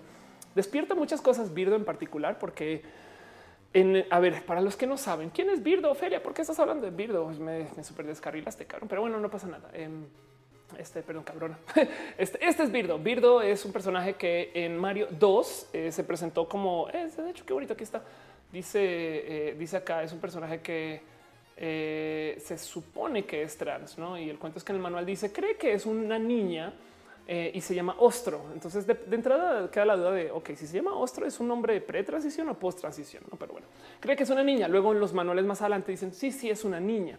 Y luego lo divertido es eh, cuando en los manuales donde dice que, y en la época que se decía que Ostro cree que es una niña, se presentaba a Birdo como la novia o el novio de Yoshi. Pero ahora que es chica, dice, eh, o sea, ya dicen, no, pues ya no se hablar y no sé qué. Entonces es una novela creada por, análisis meticuloso de escritos que yo creo que básicamente se dieron porque la gente no coordinaba departamento A con departamento B. Pero entonces la leyenda es así. Birdo y Yoshi, o Birdo, perdón, Yoshi y Ostro eran pareja. Birdo transiciona, entonces ya no es Ostro, ahora es Birdo. Y ahora que transiciona, este, ya no son pareja. Por consecuencia, Yoshi es gay y Birdo es trans. Todo eso es una novelota, pero bueno, eso se los dejo para que lo investiguen a su tiempo. Y, y se los digo porque este eh, yo creo que no creo que haya para nada mano negra ni malos gustos ni nada del por qué no incluyen a Birdo. Es que nunca incluyen a Birdo. Es un personaje muy, muy secundario, muy secundario. Ya no pasa nada. Pero bueno, en fin, dice Chucho Bros 24. Birdo va a ser DLC gratis en Mario Tennis. Ándale. Dice Miki Terry Bogart soñó que era mujer. Ándale. Edgar Chávez dice la bibliotecología en México como carrera se enseña en la UNAM, la EMBA, la UAM con inclinación al periodismo, la UASLP, la UDG, la Universidad de Chihuahua y la de Chiapas. Qué chingón. Carlos Sánchez dice llegué tarde. Qué pena. No te preocupes que para eso recalentado. Dice Dale Caro. Birdo está como peluche atrás en el mueble. Sí, total. Justo por eso mismo es que tengo un Birdo eh, o una Birdo. Este acá atrás, vean, ahí está Birdo con mucho corazoncito. Le tengo a Birdo y de paso, eso allá es una Rosalina en, eh, este, en traje de gatita, porque si hay un personaje quien yo soy en el universo de Mario es Rosalina. Rosalina es una altota. De hecho, en Mario Kart, Rosalina, el, el coche de Mario Kart crece, crece Em, y porque es más grande, ¿no? Y, ven esas fotos, es más alta que Mario. Y, en fin, me, identifico mucho. Y dice Simón eh, HWSN, Ostro fue un error del manual original de Super Mario Brothers 2. Anda. Dice Mayorisha, mi mamá estudió bibliotecología y terminó de profesora. Live Fast or Die. Dice, escuchado Against Me, una banda de punk rock donde canta una mujer trans. Sí, pero por su pollo. Em, y es con esta eh, Laura Jane Grace, es Against Me, si mal no recuerdo, una chica trans que me marcó mucho la vida porque ella no se operó la voz y habla con una voz muy baja, muy baja y es muy bonito de escuchar eso en la vida. Pero bueno, em, espero que no se haya ido el internet, pero todo parece que está bien acá. En fin, eh, más bien es que se cayó este sitio al parecer. Por eso no hay musiquilla. Ay, en fin. Bueno, em, dice Fernando López, yo soy eh, Paulín, anda, yo no, yo no puedo ser Paulín. Cristian Rodríguez, sin embargo, es un poco así lo palabras, me siento orgulloso de mí. En mi trabajo soy el único con preparatoria. Mis demás compañeros son licenciados o ingenieros o ingenieros, ingeniería de y me siento a la altura. Qué chingón, qué bonito eso. Dice Liz Jordan, eh, Spot, el birdo del mueble, 50 puntos. Ándale. Monserrat Morato, Morato dice, válgame que hasta de eso hay telenovela. De acuerdo, sí. Los estudios de género en el currículum público. Eso falta, falta, falta incluir. Pero bueno, dejo con ustedes ahí la, duda. De nuevo, levanté el tema de educación porque me saltó mucho este cuento, esta noticia de cómo en Georgia hay una escuela que quiere pegarle a sus niños y que los padres dijeron sí. Wow, qué locura es. A mí me rebasa pensar que, no sé, mis primos, mis primas, yo tengo hijos y, la neta no estaba en el ámbito educacional de niños. Entonces tampoco puedo opinar como con, con tanta este, pertenencia al caso o a la historia pero sí me rebasa pensar que esto sea una nota y que sea tan permitido por los padres. ¿no? Entonces quería platicar con ustedes de eso y dejémoslo en, en eh, qué es lo que es. Este y, y pues así las cosas. Creo que sí estoy teniendo problemas con el Internet a fin de cuentas acá o no. Ay, madre mía. Pues bueno, igual es algo desde el iPhone, pero bueno, esperemos que no. Es que desde el iPhone pongo la música. Tú puedes navegar, ¿no? Sí, sin problemas. Y ustedes pueden ver, entonces no pasa nada. Dice McLaren Coffee, ya alcancé roja. Qué chingón, ¿en qué vamos? Ok, dice Liz Jordan, Spotted ah, ya lo vimos. Ay, pues bueno, este voy a nomás a ver cómo está pasando esto acá. Dice que hay todavía paquetes que se están cayendo. No se está cayendo ningún paquete. Es un tema de mi teléfono. Chingón. Dice Ciencias Naturales. Pásame el link de la noticia, por favor. Si tú quieres hablar de la noticia de la escuela de Georgia, voy a poner el enlace acá. Entonces acá lo dejo em, en el chat y así las cosas. Pero bueno, en fin, pues bueno, en fin, creo que ya encontré la música. Pues bueno, Rodríguez dice en Estados Unidos ya quieren que los profes lleven armas. A mí no me sorprende. Eso es verdad. ¿eh? La verdad es que en Estados Unidos las cosas se ponen muy loquitas ahora que todo es una gran batalla ideológica. Pero bueno, vámonos con nuestra próxima sección vida y lo LGBT. Quiero hablar rápido de un tema de lo LGBT que levanté por encimita el eh, show pasado y en este show em, dije, pues yo creo que vale la pena hablar un poquito más esto a fondo, porque me topé con una noticia que yo creo que em, igual y igual y les interesa o la recuerdan o no. Pero el cuento es el siguiente. No sé si recuerdan esta historia de Lila Alcorn. Lila Alcorn es este, em, una chavita trans que se suicidó. Ya tiene un rato desde su, momento de, pues, de su evento Em, y esto, a ver si esto pasó en el 2014 o en el 2015, pero pues se suicidó de los pobrecitos 17 años. güey.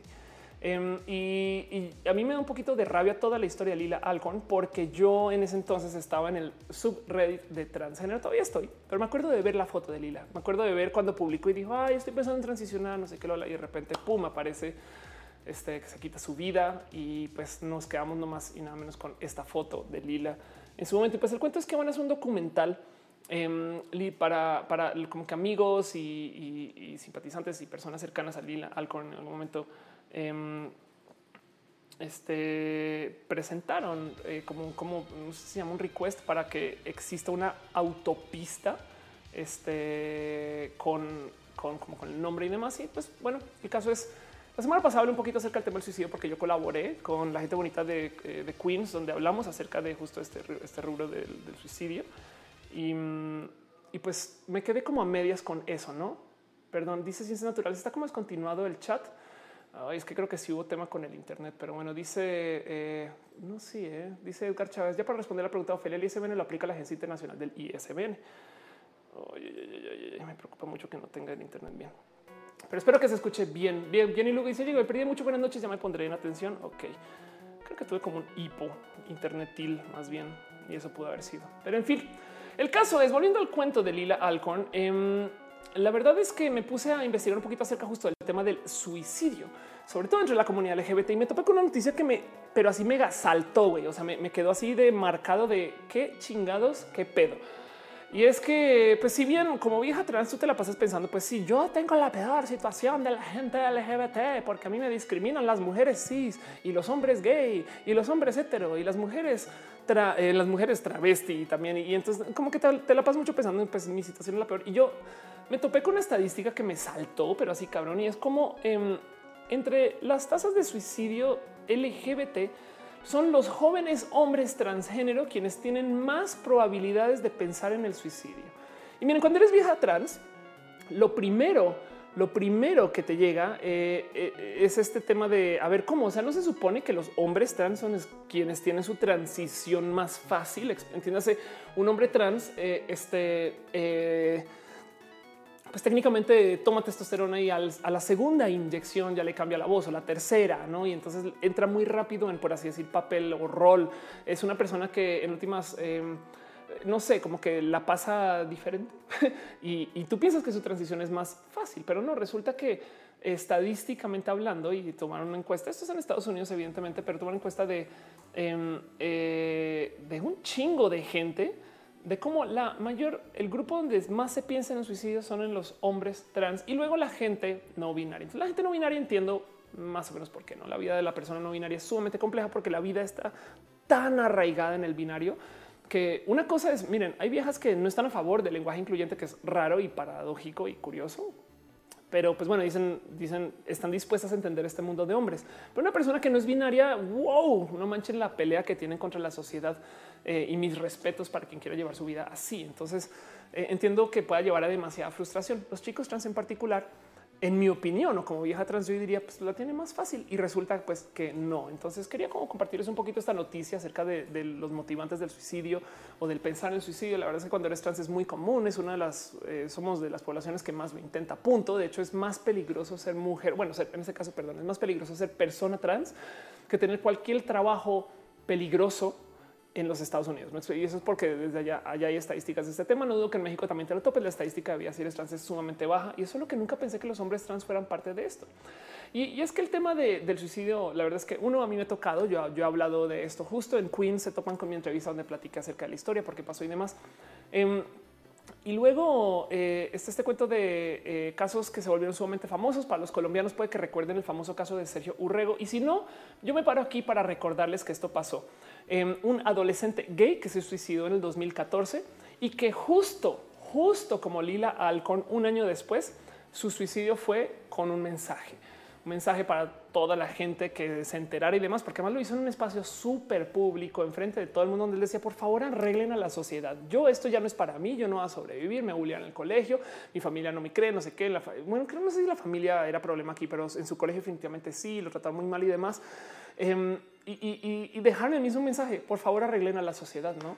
Em, y, es, es, un tema de... Eh, eh, eh, justo lo, complejo que puede ser el, enfrentar el suicidio y la ideación suicida. Mi mamá, mi mamá tuvo y tiene, por así decir, depende de una clínica de, eh, de psicología que lleva casos de suicidios en Colombia y se especializa mucho en eso.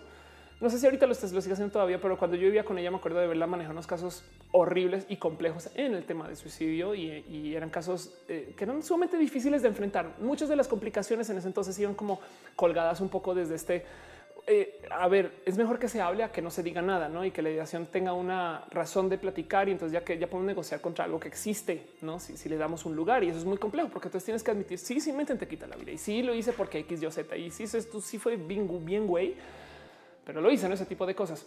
Em, así que eh, eso, eso, eso es tema y, lo digo porque fíjense que justo el, cuento del, caso de Lila Alcorn es esto pasó en el 2000, creo que en el 2015, em, perdón, en diciembre del 2014. Y, no es como que pueda decir que las cosas están guau, yo uy, no, bueno, del 2014 para acá mejor un chingo, chingo así loquísimo, no? No, la verdad es que todavía esto puede suceder hoy y, me salta mucho. Y digo que puede suceder hoy porque esto igual y lo platiqué por encimita en el show pasado, pero está este caso de un niño de nueve años que salió del closet. Como salió del closet, él dice, yo quiero decirle a mis compañeros en el colegio, eh, esto es en Estados Unidos, y entonces va y les cuenta. Y porque ha visto muchas historias en el Internet y sus padres le dicen, pues no pasa nada y demás, y va al colegio y sale súper, súper pinches frustrado y se suicida tras sufrir bullying, ¿no? Y aún así, lo, que me parece más horrible de esta historia es como mucha gente salió a decir, pues ya ven, por eso es que no se puede ser LGBT. Ese es el problema. La gente LGBT está enferma de la cabeza y se acaba suicidando y dice, no pinches mames, que esa es la respuesta que le puedes dar a que un pobre niño lo maltrataron psicológicamente y entonces acabó quitando la vida. Además, dejando de lado cómo aprendió un niño de nueve años a quitarse la vida. Eso también me suena sumamente complejo de enfrentar, no? Em, dice JFB, Shivon hizo un video muy triste en el mes del Pride donde habla del suicidio. Va, ok, eso está chingón, exacto. Entonces, miren, así de entrada, nomás para dejarlo en dicho, y yo esto lo diré, soy tan diagnosis, siempre que hay una persona LGBT, denle un abrazo en su vida. Si tiene un amigo LGBT, sobre todo si es una persona trans, escríbanle, un amigo una amiga, díganle, hey, te quiero, no, eh, ya. Originalmente yo decía esto y mucha gente pensaba que solo era conmigo. Yo no, yo lo digo es porque la autoestima es uno de los temas más presentes cuando eres LGBT. Y muchas veces lo único que necesita una persona trans como para vivir, si lo quieren ver así, es, siempre sentirse acompañada. ¿no? Es, entender que no eres una persona rara ni, ni, que te estás pasando por algo sumamente complejo. Ese sentido es eh, imagínense que la gente estigmatizara tanto la diabetes como se estigmatiza el ser trans, ¿no? Entonces, no, pues, tengo un problema con la sangre, ¿no? Y está en mí, yo nací así, ¿no? Y este, wow, ¿no? Eh, entiendo que eso es algo que se puede normalizar mucho. Pero mm, el punto es que la mitad de eso es justo el sentirse en compañía. Y, quería platicar con ustedes acerca de esto porque me rebasa que se está hablando de niños que se suicidan. Yo, yo, a ver, cuando yo pasé por mi intento de suicidio, yo tenía 28 años y, tenía una base, creo, creo que muy sólida de, de, una cantidad de cosas como para decir, pues bueno, este es el camino. Y aún así estaba tomando una decisión bien pinche güey. Y yo creo que eso también me ayudó mucho a darle reversa. Conozco a personas que pues, en sus 15 se están pasando por intentos de suicidio, es un poco rudo y la verdad a veces ni siquiera sé qué hacer con todo y que mi familia esto es un tema muy presente.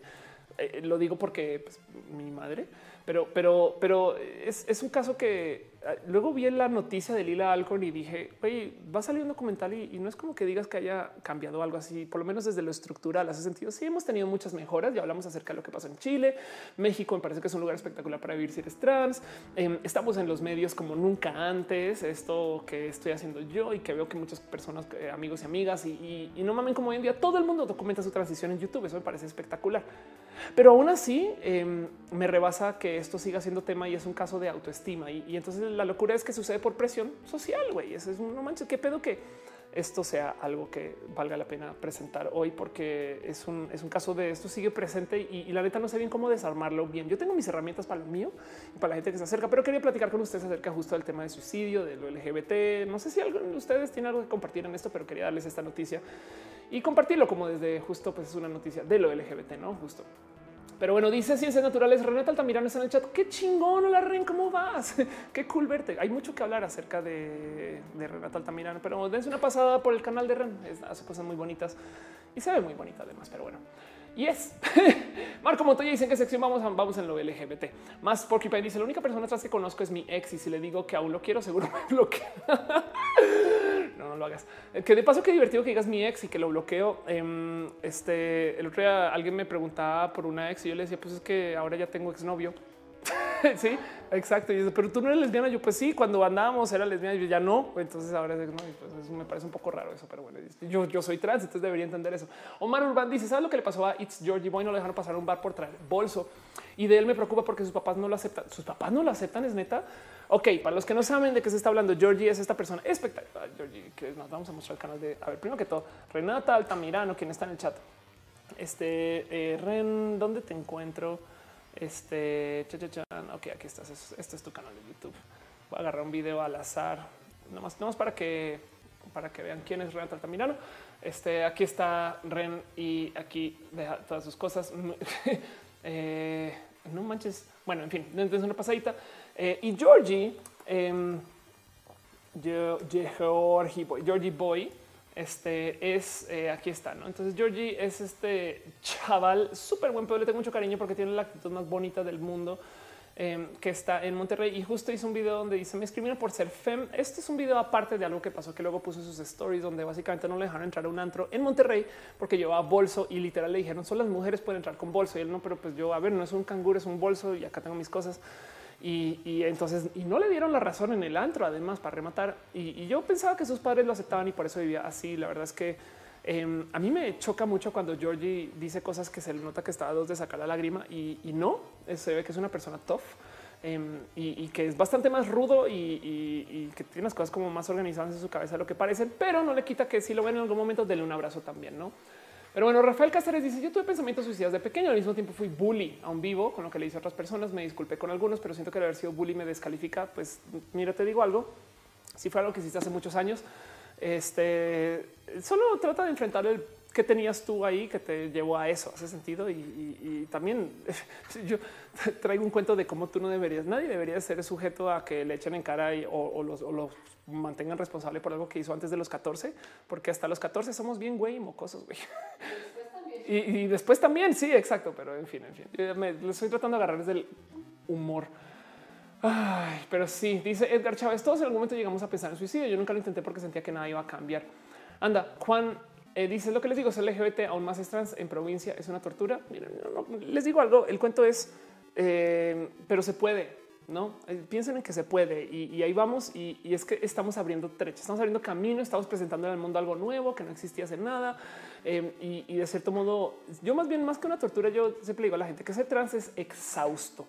Ah, si vas a tener momentos de bajoneo, pero es porque literal estás manejando un coche hecho para la autopista por eh, la terracería, güey. Entonces, pues causa desgaste. ¿no? Espero que eso se entienda un poco. Em, y acerca de la ideación suicida, yo, siempre he dicho que es mejor decirlo, hablarlo, tenerlo presente, porque cuando comienzas a racionalizar un poquito lo que estás haciendo, es bien pinche loco, güey. No mames. Unas cosas del suicidio que em, no sé si, si vale la pena decir un live o no, que porque yo no estoy para nada calificada para discutir esto de paso. ¿eh? O sea, yo no soy una persona, yo lo que tengo es experiencia de vida, no es más. Em, pero siempre, siempre me he sentado a pensar de cómo si tú te quieres quitar la vida es imposible, güey. Necesitas pasar por una, cantidad de artimañas, artefactos y luego te enteras que un güey literal iba subiendo las escaleras y un gato le maulló y se cayó y entonces ahora ya pues, dos segundos adiós, bye, ¿no? ¿Qué pedo pinche vida, güey? Cuando quieres hacerlo no puedes. Y de repente alguien, alguien casual, hoy era su momento. pero no le quita que eh, es un tema muy morbido y, no, no quiero clavar mucho en eso, más que decirles que hablarlo, decirlo, le da lugar. Y si le da lugar racionalizas un poquito en quizás motivos y, temas y, eso puede quizás sacártelo de la cabeza en que tú de repente lo comienzas a considerar con alguien o comienzas a planear o ver y dices no güey eso está muy cucu güey no mames güey eso fue lo que me sacó a mí de mi intento de paso cuando por fin senté cabeza de güey qué haces no así de perdón, señores, son de un cerebro irracional. Vamos a sentarnos un segundo aquí con el cerebro racional y tener una discusión. ¿no? Y entonces yo decidí una cosa diferente. Pero bueno, de nuevo, recuerden que yo no estoy calificada para hablar de esto. Yo lo que tengo es experiencia de vida. Entonces tómelo con un kilogramo, una tonelada de sal. Pero así dice presidente Trump. Este no, bueno, adiós. Ok, dice en su español, lo piensa todo el tiempo. Ok, Marco Montoya dice depende de la provincia. Está en Mérida, Aguascalientes, pero también está en Guadalajara y Oaxaca. Eh, Hannah Scarlett dice: Yo sentía que le podía hacer daño a mi familia si me suicidaba, entonces me pegaba eh, con un gancho de ropa. Anda, la locomotora dice: mi, mi, paso por ser LGBT en el colegio es gracioso. Sabía que hablaban de mí, pero nadie se iba a meter con un vato que le sacaba 20 centímetros de altura. Ándale. Mi Lumbra dice: Sí, pero todos se van a la capital a vivir. Que invisibiliza a la gente LGBT en el resto del país. Si la gente eh, no lo ve, no, no dos, dos, porque fíjate que el Internet ayuda mucho, los medios ayudan mucho.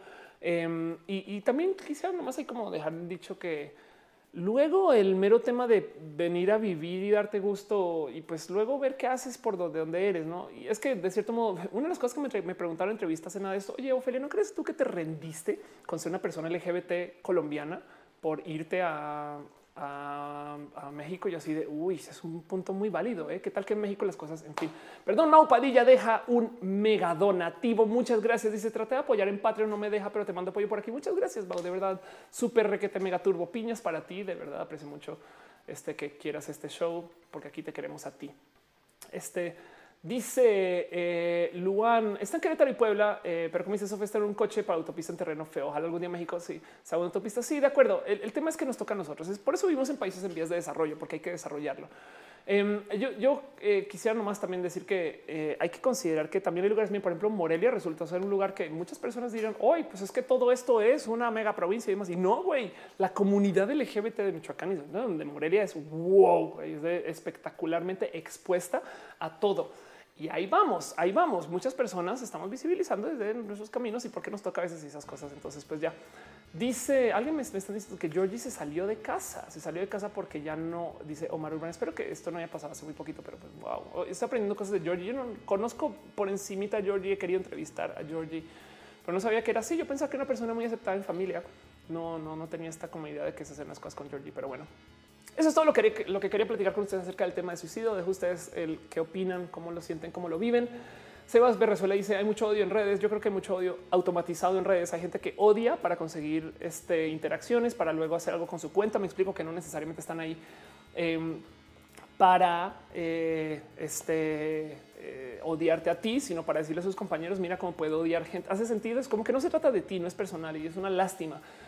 Pero bueno, este dice Edgar Chávez Retesam, nunca es normal tener deseos suicidas. De acuerdo, David Antonio dice el problema eh, es eh, que lo hace porque no quiere dejar de ser nuestro amigo. ¿Cómo puedo poner realmente eso no sea algo como suicidio? Mira, yo, yo dice Ariel Rosa, rendirse es válido. Nadie está obligado a hacer o permanecer donde no quiere totalmente de acuerdo. Y espero que no estés hablando del suicidio, sino más bien acerca de vivir en provincia versus vivir en la ciudad.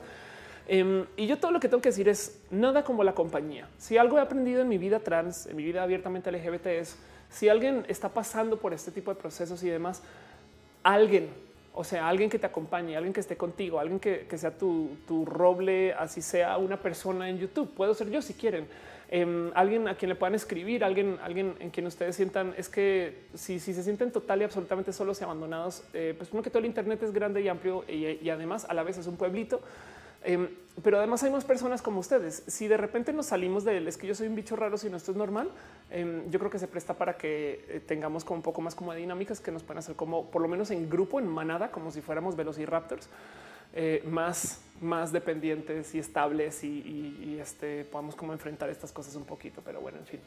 Dice em, Dice Dalo Caro, eh, única llamada. Ah, ok, está más caro. Está haciendo el martillo que es que gracias, Caro, por todo. Om yo dice el trastorno de personalidad limítrofe es más frecuente en personalidades LGBT, ya que el estado anímico es más inestable debido al rechazo a las ideas negativas. Ándale. Amelini no dice el problema es ser más alto que los otros, es que luego duele el cuello. Estoy totalmente de acuerdo con eso. Duele el cuello. Exacto. Y nomás quiero compartirles un pequeño momento importante en el desarrollo del show de hoy. Nuestro querido gato ya al parecer este negoció, negoció su, perdón, un pequeño momento de saludo a Noelia. Hola Noelia, ¿cómo estás? ¿Estás al aire? Matú, oye, eh, ¿no quieres venir acá tu trabajo? Sí, gracias. Ok, perfecto, exacto. Ya Matú encontró su momento, eh, ya dijo, es hora de volver, ya me, ya me llaman en el set. Entonces, venga para acá, don gato, venga para acá, venga para acá, don gato.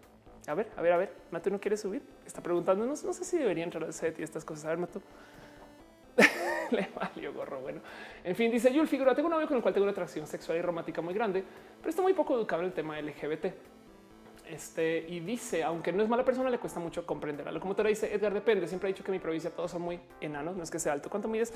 Ah, están hablando de la altura. Y perdón, Matú, este sea usted bienvenido al show. Eh, una adelante dice Matú que eh, en su sección miau miau miau miau miau miau miau miau miau miau miau miau miau miau miau miau acerca del miau. Pero bueno, en fin, con eso les dejo a ustedes. Dice verán que siempre un placer verano. Yo digo exactamente lo mismo. Exacto. Pero bueno, con eso cierro esta última sección, una sección acerca de lo LGBT. más bien vámonos a lo último, último, ultimísimo que hay en este show. Una sección que llamo Pregúntele a Ofelia, porque leo sus preguntas. Dejo, eh, dejo de lado ustedes el qué opinan, qué opinan de todo esto que les estaba hablando, qué opinan, cómo se sienten, cómo están ya que tenemos al gato aquí, señor Don Gato, quiero venir hasta acá y ser parte del show formalmente. A ver, a ver, Matu, cuéntanos, ¿qué opinas tú? A ver, pregúntale algo Ofelia. Perdón, Armand CDIN 77 dice hola eh, en el mixer. Cari Azueta dice Yucatán somos número uno en suicidios. Ándale, qué locura. Francisco León dice ¿por qué siempre Matu hace viscos? Porque es visquísimo. dice entonces dicen hola Matu, miau. Ay, quiero guardar ese video viral de los güeyes que dicen mi gato sabe leer ¿no? y que dice miau, miau, miau, y todos a la pobre. Isaac ya García dice lo que pasa es que no están visibilizada la salud mental. Estoy totalmente de acuerdo con eso. Neyer oficial dice subí una canción llamada Mi ex agradecería que la escucharan. wow, me la tuiteas eh, este y yo te doy retweet y la escucho estas cosas, pero pues así. Eh, dice David Antonio, tengo un amigo con el que tenemos grupo de amigos, pero creemos que puede tener pensamientos suicidas, más creemos que es LGBT. Lo mejor que puedes hacer con alguien así es hacerle sentir que si es LGBT no hay pedos. No lo trates, no, nunca trates de sacar a nadie del closet. Solo comunícale que qué chingón que hay gente LGBT en el mundo, que la gente LGBT hace cosas muy bonitas, que la gente LGBT es espectacular, que sabes, háblale como de, o sea, suavízale las salidas y ese es su pedo. Hace sentido. Pero bueno, Noelia llega al chat y dice Oli, todes, Oli. Dice eh, eh Sánchez, miau, miau, miau, miau, miau. Cris Aldama dice: Yo viví seis meses en Mérida, me saqué mucho de onda cuando censuraban la palabra y yo la censuré, no pene en televisión. No, sí, es verdad. Qué raro, qué raro eso, pero bueno, eso va cambiando lentamente. Ya tenemos el Internet, afortunadamente. Cuacarraquear dice buenas noches, un rato de pasada por aquí. Qué bonito verte. Cuac, arraquear. Sí, es que es, primer nombre Cuac, apellido arraquear. Exacto. Sí, sí, es, Jorge Cuac, arraquear. No, sí, no, sí, exacto. Es, desde ahí viene, por eso le dicen cuacarraquear. Sebas B. Resueta dice: Estoy estudiando medicina, todo por infravalorado que está la salud mental Pues qué chingón. Nick Skywalker dice, ¿por qué dirías que me gustan los chicos y luego ya no mucho? Soy hombre, pero las chicas siempre me gustan. Pues entonces date gusto, güey. Ya eres, eres bi pan. No, no pasa nada. no te niegues cosas, güey. Es, investigate a gusto y adiós. Dice Neyer, eh, salúdame. Filomeno Smith dice, ¿cómo confiar en nuevos colaboradores? Eh, ¿Qué tipo de colaboradores? No también depende, ¿no? ¿Cómo confiar? Mira, em, hay un dicho este, es presidencial estadounidense y es un poco horrible y no es confía, pero verifica. Eh, y, yo sé que puede que lo reconozcan y es un Ophelia que pedo, porque sacas qué conocimiento de ahí. Pero el cuento es eh, porque, porque es alguien republican, pero el cuento es deja que las cosas pasen, pero verifica. Hace sentido como que solo asómate y ve y, ve que vaya por donde vaya y, luego, luego toma actos de contabilidad cuando, cuando las cosas fallen. Pero si no, confía, confía de entrada, deja que, deja que la gente haga sus cosas y luego verás y así. Pero, pero sí, dice Amelini, no pregunta tonta. Martín, el papá de Nemo es un personaje trans porque tenía entendido que los pez payasos cambian de sexo cuando su pareja moría. Posible, ¿eh? posible es un hombre trans, es un trans hombre, es un trans pez hombre. No, pero así las cosas. Perdón. Dice Fernanda López Ofelia, ¿crees que algún día se pueda cambiar el género de identificación a no binario? Porque la comunicación no binaria se necesita. Sí, yo creo que, mira, puede que ahorita no, pero definitivamente es algo que que, vaya que se ha estado trabajando. Hay una cantidad en Alemania, de hecho, se acaba de presentar tercer género. Em, está muy divertido porque en el video que hice de lenguaje incluyente, alguien decía es que porque no creen que la gente del exterior le va a quedar más difícil aprender español si se inventan un binario, un, un tercer género. Pobrecitos, güey, no? Ya de por sí es difícil aprender español y alguien le responde y le dice, güey, yo me chuté a aprender este, este tercer género para creo que era alemán Sí, yo me chuté a aprender tercer género para alemán. O sea, entonces qué chingados. Ahora resulta que pobrecitos que no pueden aprender. No mamen, güey. entonces, eventualmente yo creo que eh, puede que sea una solución de todo el, el que hay detrás del lenguaje incluyente. La única cosa que siempre me salta es el cómo la RAE, la neta, no hace espacios de discusión, sino que se pronunció a decir no, desde no mames, güey, no puedes parar eso. En algún momento vamos a llegar a un consenso popular y a ver cuánto tiempo pasa. Entonces, eh, parte de ese consenso va a permitir que existan géneros no binarios porque la gente que está en contra es tan radical que hace que los que estén a favor se radicalicen aún más. Y entonces vamos a ver en qué cede eventualmente todo este cuento. Bueno, Daniel Wiches dice dónde te han tratado mejor como LGBT en Colombia, en México como mujer. Uy, yo creo que México es el mejor lugar para ser trans de todos los lugares en los que he vivido. Evidentemente gozo de un ridículamente inmenso privilegio. Soy una persona que comenzó su transición con maestría y empresa encima. Encima de eso, eh, yo tengo acceso a una cantidad de cosas relacionadas a esto de contactos familiares y demás que muchas personas puede que no. Y para rematar, soy youtuber y soy figura pública. Entonces me reconocen. Me explico. Hay, hay lugares donde yo sé que lo he visto, que yo sé que me tratan bien porque hoy es Ofelia y es importante y entonces ahora me reveran y es de wow, wow cálmense un poquito, güey. Ojalá pudieran aplicar todo este respeto contra la gente LGBT alrededor de ustedes y no conmigo, ¿no? Y esa plática la he tenido con varias personas en eventos y demás. Entonces, para mí es muy raro eh, opinar de esto porque también transicioné acá. En Colombia la paso bien, la gente en Colombia es muy directa y muy frontera. A mí pasa que voy a Colombia y de repente dejo de ser mujer, no adelante caballero, señor, hombre, y dice, wow, wow, wow, a ver, bájenle de huevos. Em, pero no siempre, no? También la gente trans en Colombia, yo sé que se hace una chamba espectacular en visibilizar. Entonces yo creo que eso igual. Y miren, mi mejor amiga es colombiana, está en Medellín, está en este Manizales, eh, Vero. Y entonces también he ido a Manizales y me han dado un trato espectacular. Así que eh, dos, dos, no? Em, pero por ejemplo, en Estados Unidos me consta que en Estados Unidos, cuando yo vi en Miami y, y por ejemplo, allá la gente recibe tantito más de opresión porque viene atado a la cultura del consumo. Entonces allá las transiciones son muy pinches elitistas, güey. Eh, eh, eh, digo, puede ser solo en Miami, solo en la Florida, pero me acuerdo de ver cómo, güey, tienes que pagarte una transición una cirugía de no mames, güey. como que te ven mal, pero así como te van a ver mal si eres una persona que no eres pudiente o que no se endeuda para simular que no eres, que eres pudiente, no una de las dos. Em, y siento que hay más presión para ser una persona binaria en Estados Unidos que en México es raro y, pues me tocó vivirlo así. Ahora en ese entonces yo no había transicionado, entonces yo qué sé. Y en Australia, pues nunca conocí a una persona LGBT, pero seguramente todos eran y solo no se hablaba. Entonces yo he encontrado que México es muy bonito porque la gente habla de ser LGBT y esto es evidentemente mi observación. No dudo que habrá alguien ahorita en Sydney diciendo bitch, please, güey, en México son horribles con la gente LGBT y yo aquí la paso re bien, no? Y eso también puede pasar, no? Em, yo creo que el hecho que, que México sea tan caótico se presta para que las ciudades donde se vive el caos, como la Ciudad de México, sean mejores porque la gente está más acostumbrada a la locura. Cuando te vas a lugares donde está como más aplanada la sociedad, como que solamente puede ser de 10 modos, sino de 500 y, y la gente no está tan acostumbrada a la locura, no la pasa también. Tengo amigos, tengo amigas que se fueron a vivir a Canadá y, por ejemplo, la pasan también más o menos mal porque en Canadá los requisitos para la gente trans también son muy altos porque se asume que si vas a transicionar, vas a transicionar bien. Y entonces es raro porque Canadá se supone que es este bastión de, pues, de gente que está a favor de lo LGBT, pero pues no, resulta que no están tan expuestos a mundo porque son muy pequeños, mientras que aquí en la Ciudad de México es un caos. Ahora, esto es observación parcial esto es algo que veo yo, no como que alrededor de quien me rodea y como y cuándo y dónde. Entonces no tiene que ser el caso de nadie ni nada. No es, yo, yo también estoy muy sesgada porque yo amo México y amo Colombia. Entonces, pues claro que también voy a ver en México, en Colombia, los mejores lugares para ser trans y así las cosas. Pero bueno, en fin, dice este Mustafa Sadik, ¿cómo llegué aquí? Yo me hago esa pregunta todos los lunes cuando me despierto. María Pilar Cardona dice Manizales de corazón. Sí, totalmente de acuerdo.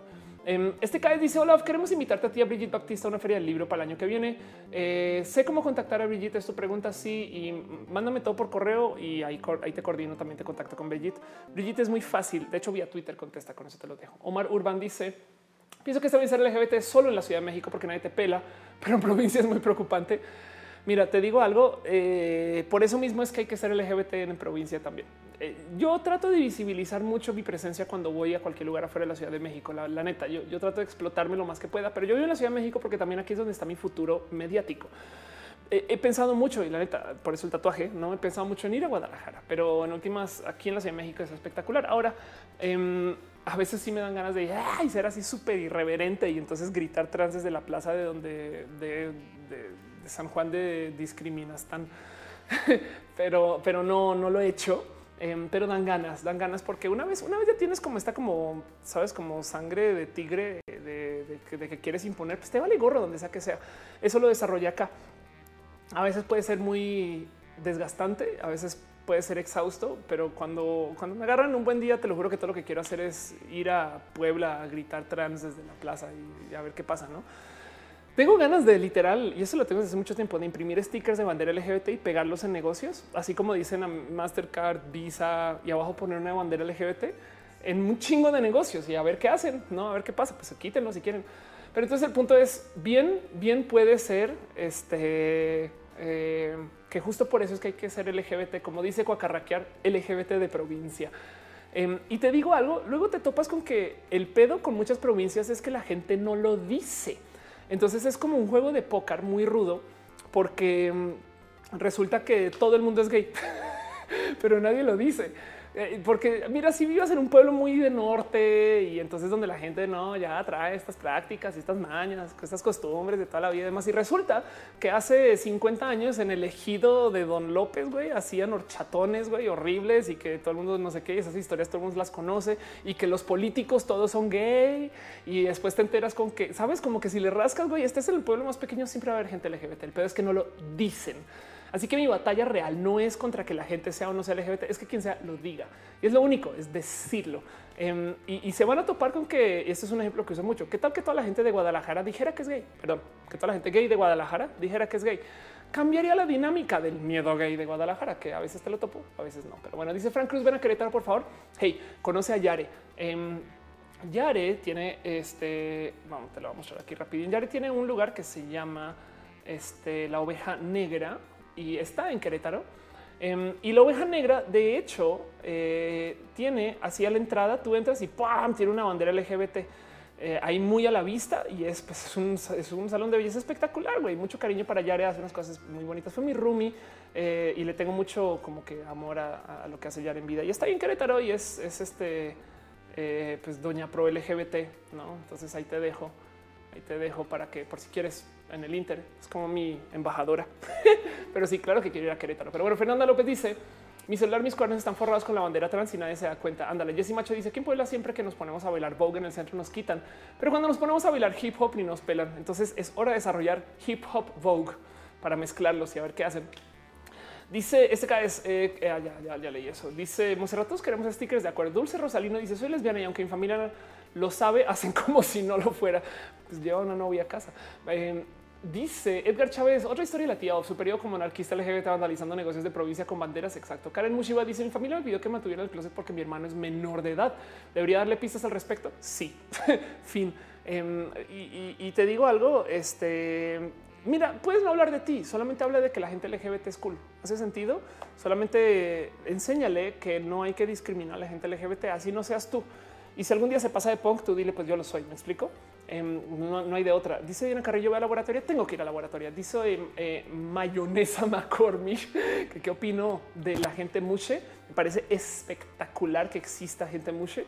Em, debería acercarme más a la gente mushe en general, em, porque no entiendo bien eh, si es un cuento, por ejemplo, como los indígenas estadounidenses que a veces se consideran de dos espíritus eh, que dicen, o sea, yo tengo mi espíritu y el de otra persona y, es, y resulta que son de géneros diferentes y adiós, ¿no? La gente mushe, tengo entendido que son personas eh, con divergencia de género, pero que además están muy empoderados y empoderadas. Entonces me parece espectacular y sin mencionar que la estética mushe es de wow, qué bonito. Entonces, em, ojalá, ojalá y, esto además sirva también para como yo creo que ya, la, utilidad, no como, ejemplo típico de güey, perdón, pero pues esto que dices tú de que no hay gente LGBT, perdón, los muchos están ahí desde hace mucho tiempo, no? Margarita Palacios dice salúdame. Hola, Margarita. Sebas Berresueta dice: ¿Es posible que quede en situación de calle? ¿Crees que debería revelar que soy un hombre trans? No sé qué hacer. Eh, no, en ese caso, guárdatelo hasta que construyas el cómo sostenerte, salir a dónde ir. Eh, que tu orgullo no se ponga por encima de tus posibilidades de vida. Es una tristísima situación. Hay motivos dignos y decentes para estar en el closet. Si es muy posible que quedes en calle, em, cuídate, es, es, aválate con algo, sabes, ten, ten alguna forma de como control de que no vaya a pasar porque del otro lado, si es posible, hay que considerar que siempre también existe esa posibilidad de que es posible de que no, no quedes en calle. Me explico. Em, o, que, o que igual y tú puedas obligar de modos, o sea, es casi, casi que quédate con una copia de la llave de la casa. Me explico. Y, casi y de cierto modo, pues güey, es que no me vas a correr, pendeja. No, mamá o papá. No, entonces este, eso es otro tema. Y esas son situaciones muy rudas. Lo siento que tengas que pasar por eso pero, pero no defiende tu closet hasta que tengas cómo saltar. No, tampoco, tampoco digo si estás, si le estás pasando muy mal por no decirlo. Entonces, en ese caso, puede que se, tengas que sopesar el pues sí, lo va a tener que decir, pero va a ser mejor eso que vivir en este castigo, en este infierno y demás. No, pero solo cuídate mucho con eso. Y, la neta es obtener lo que necesites de quien necesites hasta que ya no lo necesitas. Ada Silva dice mucha es homosexual en Mazateco. Te lo digo porque tengo un empleado bilingüe que habla Mazateco y español. Sí, no, de hecho conozco gente. Eh, me han invitado a la vela mucho dos veces em, y no he podido ir justo tema literal de horarios y calendarios. Entonces, pues, en fin, pero bueno, dice a Bebs, ¿qué opinas de la nueva serie de Netflix del mundo oscuro de Sabrina? Me encanta que Sabrina sea eso, oscura. Originalmente lo era un poquito más oscura que como la presentaban en la Sabrina que conocimos. Em, eh, estoy esperando para ver a los fans hechos una rabieta porque querían esta Sabrina super teta que era la Sabrina de Melissa Joan Hart. Que, también, miren, yo quise ser esa, Sabrina, me explico, me divierte mucho. Es solo que nos cambiaron, nos agarraron algo que era así súper, tierna, bonita y demás. Oye, Matu, qué pedo. Pasó Matu por acá atrás. Este y, la volvieron así súper dark, edgy, loquísima. Uh. Dice este Ada Silva, lo escribí mal, lo siento. Dice Fernanda Anaya de la Torre. Oli, Oli. Dice Dale Caro. No abuses de las mayúsculas. Totalmente de acuerdo. Gracias, Caro, por ser la mejor martilla del show. Dice Graciela Palomar que eh, le gusta el show. Muchas gracias por estar acá. Dice Edgar Chávez, depende del antojo Lalo, pero como Oaxaca es más rico, ¿de qué hablan? Alfredo Medina, Alfredo Contento Medina dice, ¿cuál es el plan de vida para una persona LGBT? Me refiero a estudiar, casarse, tener hijos, pues el mismo que una persona que no es LGBT. Em, que ser LGBT no te detiene de tener una familia, procrear. Ser LGBT no te detiene de eh, vivir tu vida como la querías vivir. Es más, si algo he aprendido es el ser trans me ha abierto 10 mil planes más de vida que yo pensé que no iba a tener. Entonces te explico. Ahora que tengo buena autoestima, creo que puedo hacer un chingo de cosas que antes yo decía, bitch, please, eso nunca va a salir. Eso es peligroso en que ahora quiero hacer cosas que antes no me daba permiso. Pero la neta, neta, ¿qué te digo? Ahora tengo pasión. ¿Hace sentido?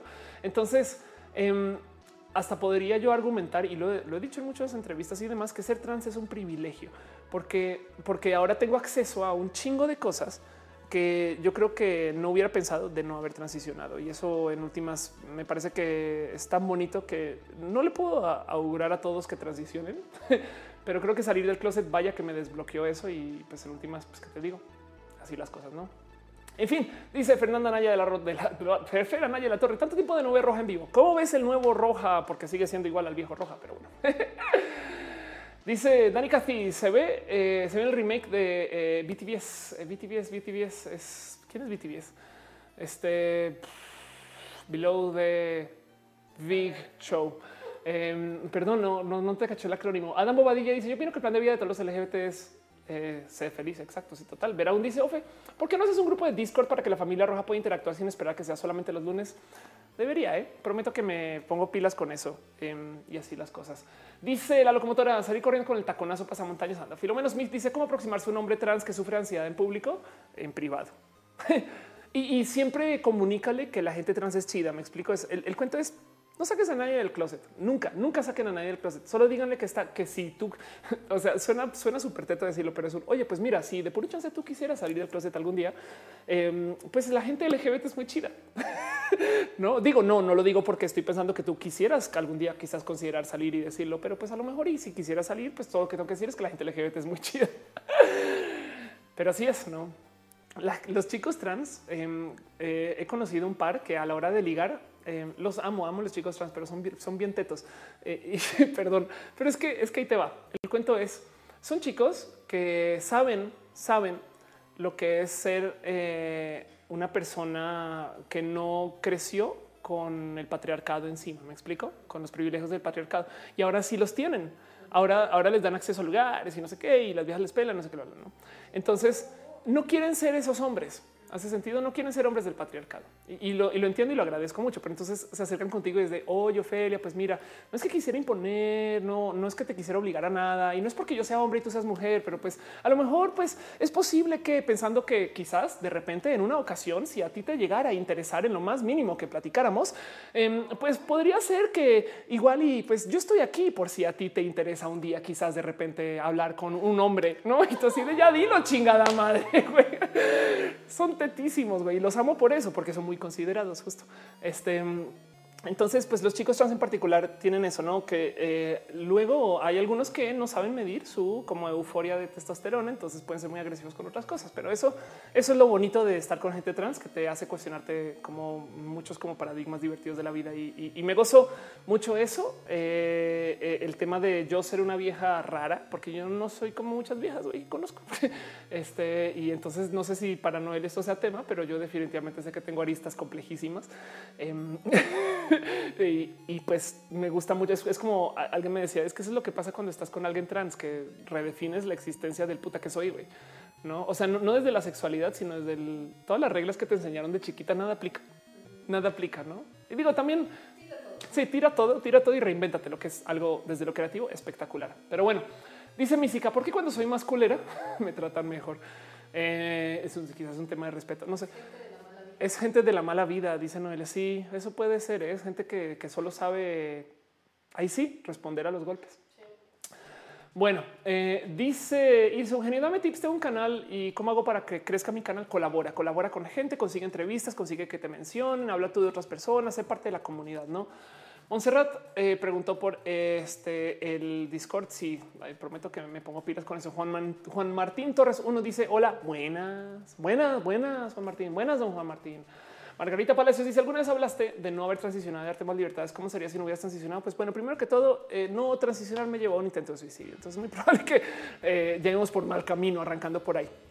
Em, de yo no haber transicionado, yo no me hubiera dado permiso para un chingo de cosas que luego me hicieron enfrentarme con cosas muy rudas de la vida de mí. A, ver, el, transicionar me solucionó un chingo de cosas en la vida porque me enfrenté a la vida. Yo antes la evitaba del total. Así que yo creo que, mira, yo me divorcié por mi transición, pero yo creo que igual me hubiera divorciado. Me explico solo que ahora a los 40 y en, una situación aún más horrible, hijos y, cosas diferentes. O sea, yo, creo que yo iba por, porque yo no, yo no había enfrentado ni siquiera qué quiero hacer en la vida, por qué, qué me gusta. Eh, yo estaba haciendo todo para alegrar a los demás. Em, hay muchas cosas de mí que yo no había visto que cuando comenzó mi transición y desarrollé buena autoestima, la enfrenté y entonces replanteé quién soy en la vida. ¿Hace sentido? Me hubiera tocado hacerlo porque la vida me hubiera enseñado estas cosas, solo que no a los 28. Eh, y, en eso mi transición lo que hizo es que empaquetó 10 mil lecciones, o sea, toda la currícula de lecciones la empaquetó un fin de semana y, las, y, desde ahí las comencé a enfrentar, ¿no? Y, eso, porque yo siempre digo que yo estoy ok con que la vida te enseñe lecciones, solamente que sería bonito que te diera el currículum, ¿no?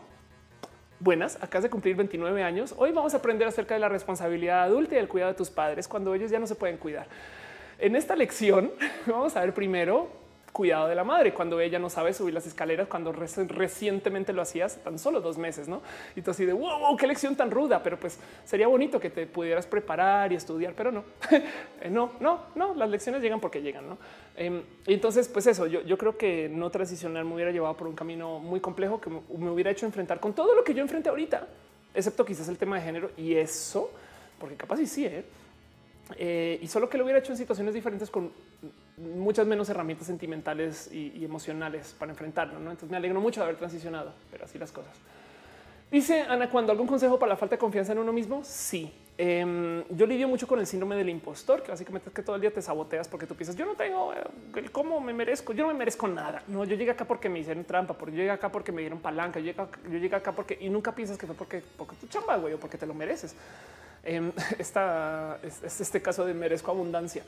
Y el síndrome del impostor es tener este como automático, este pensar automático de que las cosas no van a funcionar. Esto es un consejo que lleva en varios roja, pero siempre he dicho, así como hay un diablito que se para en tu hombro y te dice no lo hagas, no te mereces eso o, o, ten miedo, no sé qué, deberías de conscientemente hacer un ejercicio. Esto es súper psicótico, pero deberías hacer un ejercicio consciente de pensar que hay un angelito o una persona buena o una contraparte al negativo. Entonces, si en, el, si en un hombro automáticamente piensas en puta, no va a salir, deberías de hacer el ejercicio mental. Luego lo automatizas, ¿eh?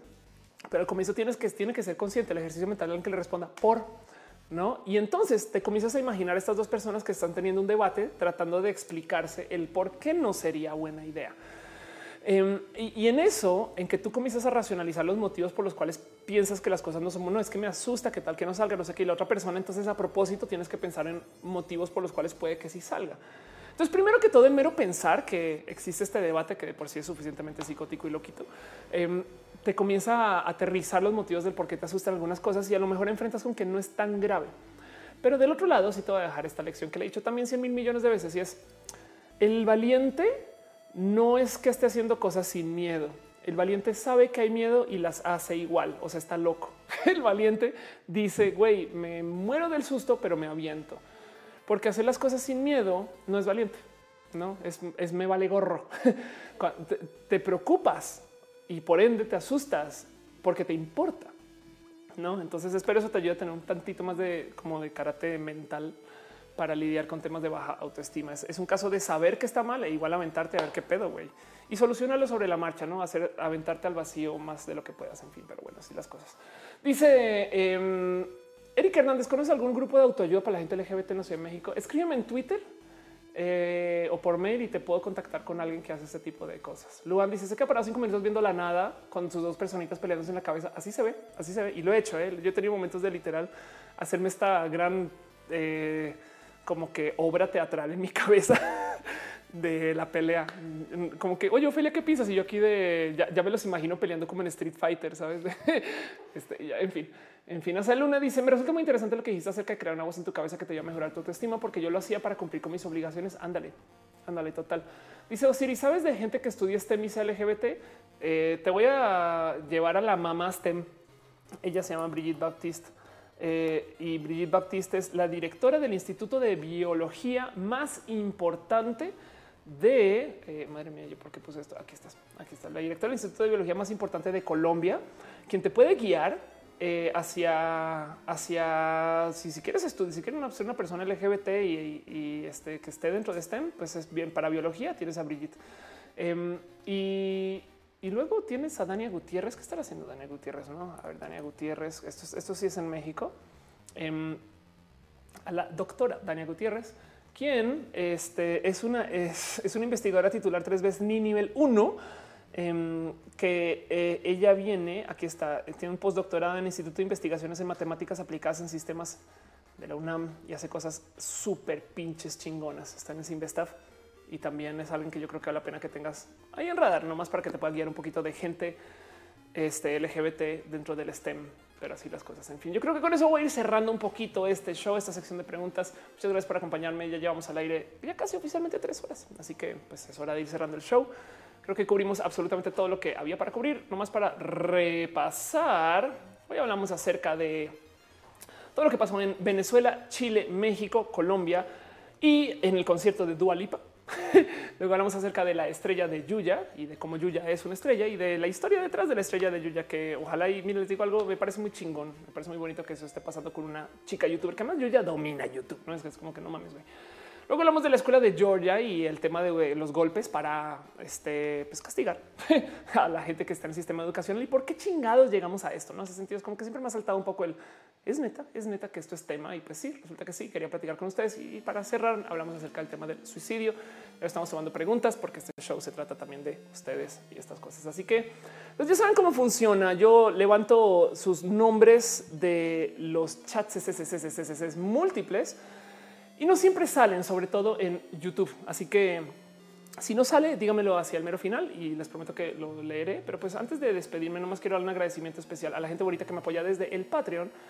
Em, a Luigi Forestiere, quien gracias a Luigi existe este show casi casi. Mucho cariño, Luigi. Gracias por apoyarme en tantas esquinas de mi vida. Espero yo algún día poderte apoyar como tú me apoyas o apoyaste a mí analógicamente a Gaby O, a Daniel Rúa, a que Rubio Alejandro Alcántara, a Carlos Arián, el artista formalmente conocido como Camorales, quien conozco desde hace ya casi 10 años y le tengo también mucho cariño, a David Álvarez Ponce, quien ha sido gran, gran colaborador de este show, a Maritza Ber, a Trini de Patacoins, a Yair Lima y a la gente bonita que apoyó desde el chat CCCCC y el super chat CCCCC.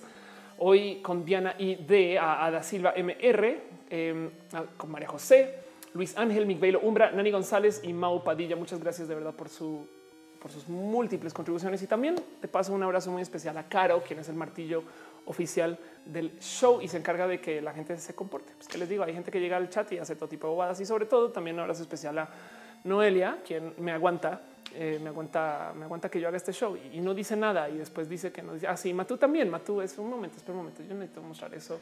Este aquí estás. Esto es eh, Noelia sosteniendo a Matú, haciendo este el baile de Matú, quien ya que Matú está en su hora de trabajo, ya, ya, ya, ya tuvo su negociación con el sindicato, entonces ya lo permitieron salir otra vez porque tiene, él tiene horas que cumplir, ¿no? Entonces, pues muchas gracias a ustedes dos por apoyarme y hacer estas cosas. En fin, pues bueno, y también aprovecho para una, un agradecimiento súper especial a la gente que estuvo en el mixer, a Vera Un, a gente que estuvo en Twitch, a 6 Doom, 6 Slayer 6, a Bev01, a, a, Karim OZ, a Apricot Dupe Fruit, a Veraun otra vez, a Bowie Powie, a Cannibal Sama, Commander Root, a Dracon-Bajo, la 7, a Enclave iBot, a Ensospa, a este K7, a Francisco Siviano, a Gacela OC, a Gamer01, a Jaboncito, a Jauregui, a Julio Entosaurio, a la Tutix, a Más Porcupine, a Miss Uva, a Monserrat Morato, a Penuncraista, Pulpa, Derp, a Ravioneta, a Rembertor Trobi, Rember Trobi, a Restream Bot, quien viene siempre sin falta cada vez que transmito por Restream. Qué raro.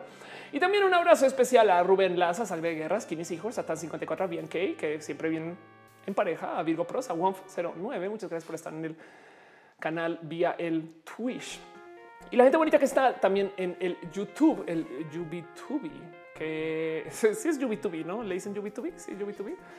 Sí, porque, porque, porque, porque es como la gente que dice el Skype, no? Que también dice el YouTube. Pero bueno, la gente bonita que llegó gracias al YouTube, a, a Gueda Charvela, a Lancho, a Aldo RZ Melini, no a Antonio Segovia, a Ariel Rosas. Gracias por pasar, Ari.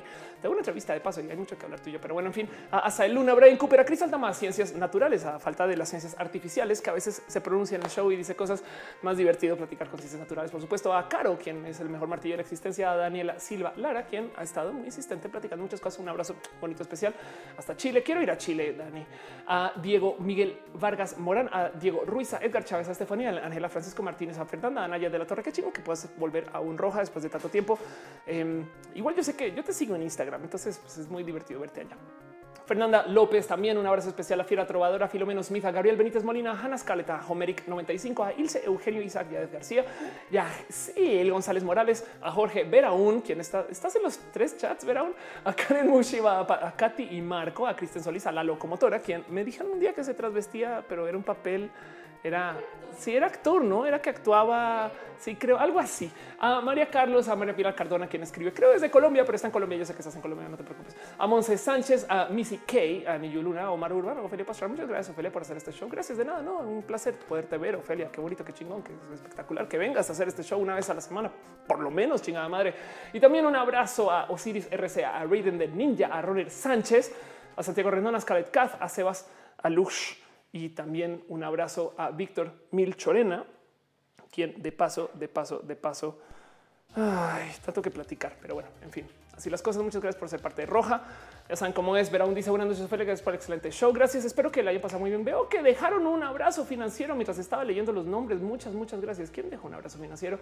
Kristen Solís. Gracias por crear estos espacios de reflexión a comunidad tan linda. Gracias a ti por ser parte de esto. Muchas gracias por acompañar. Y ya saben cómo es.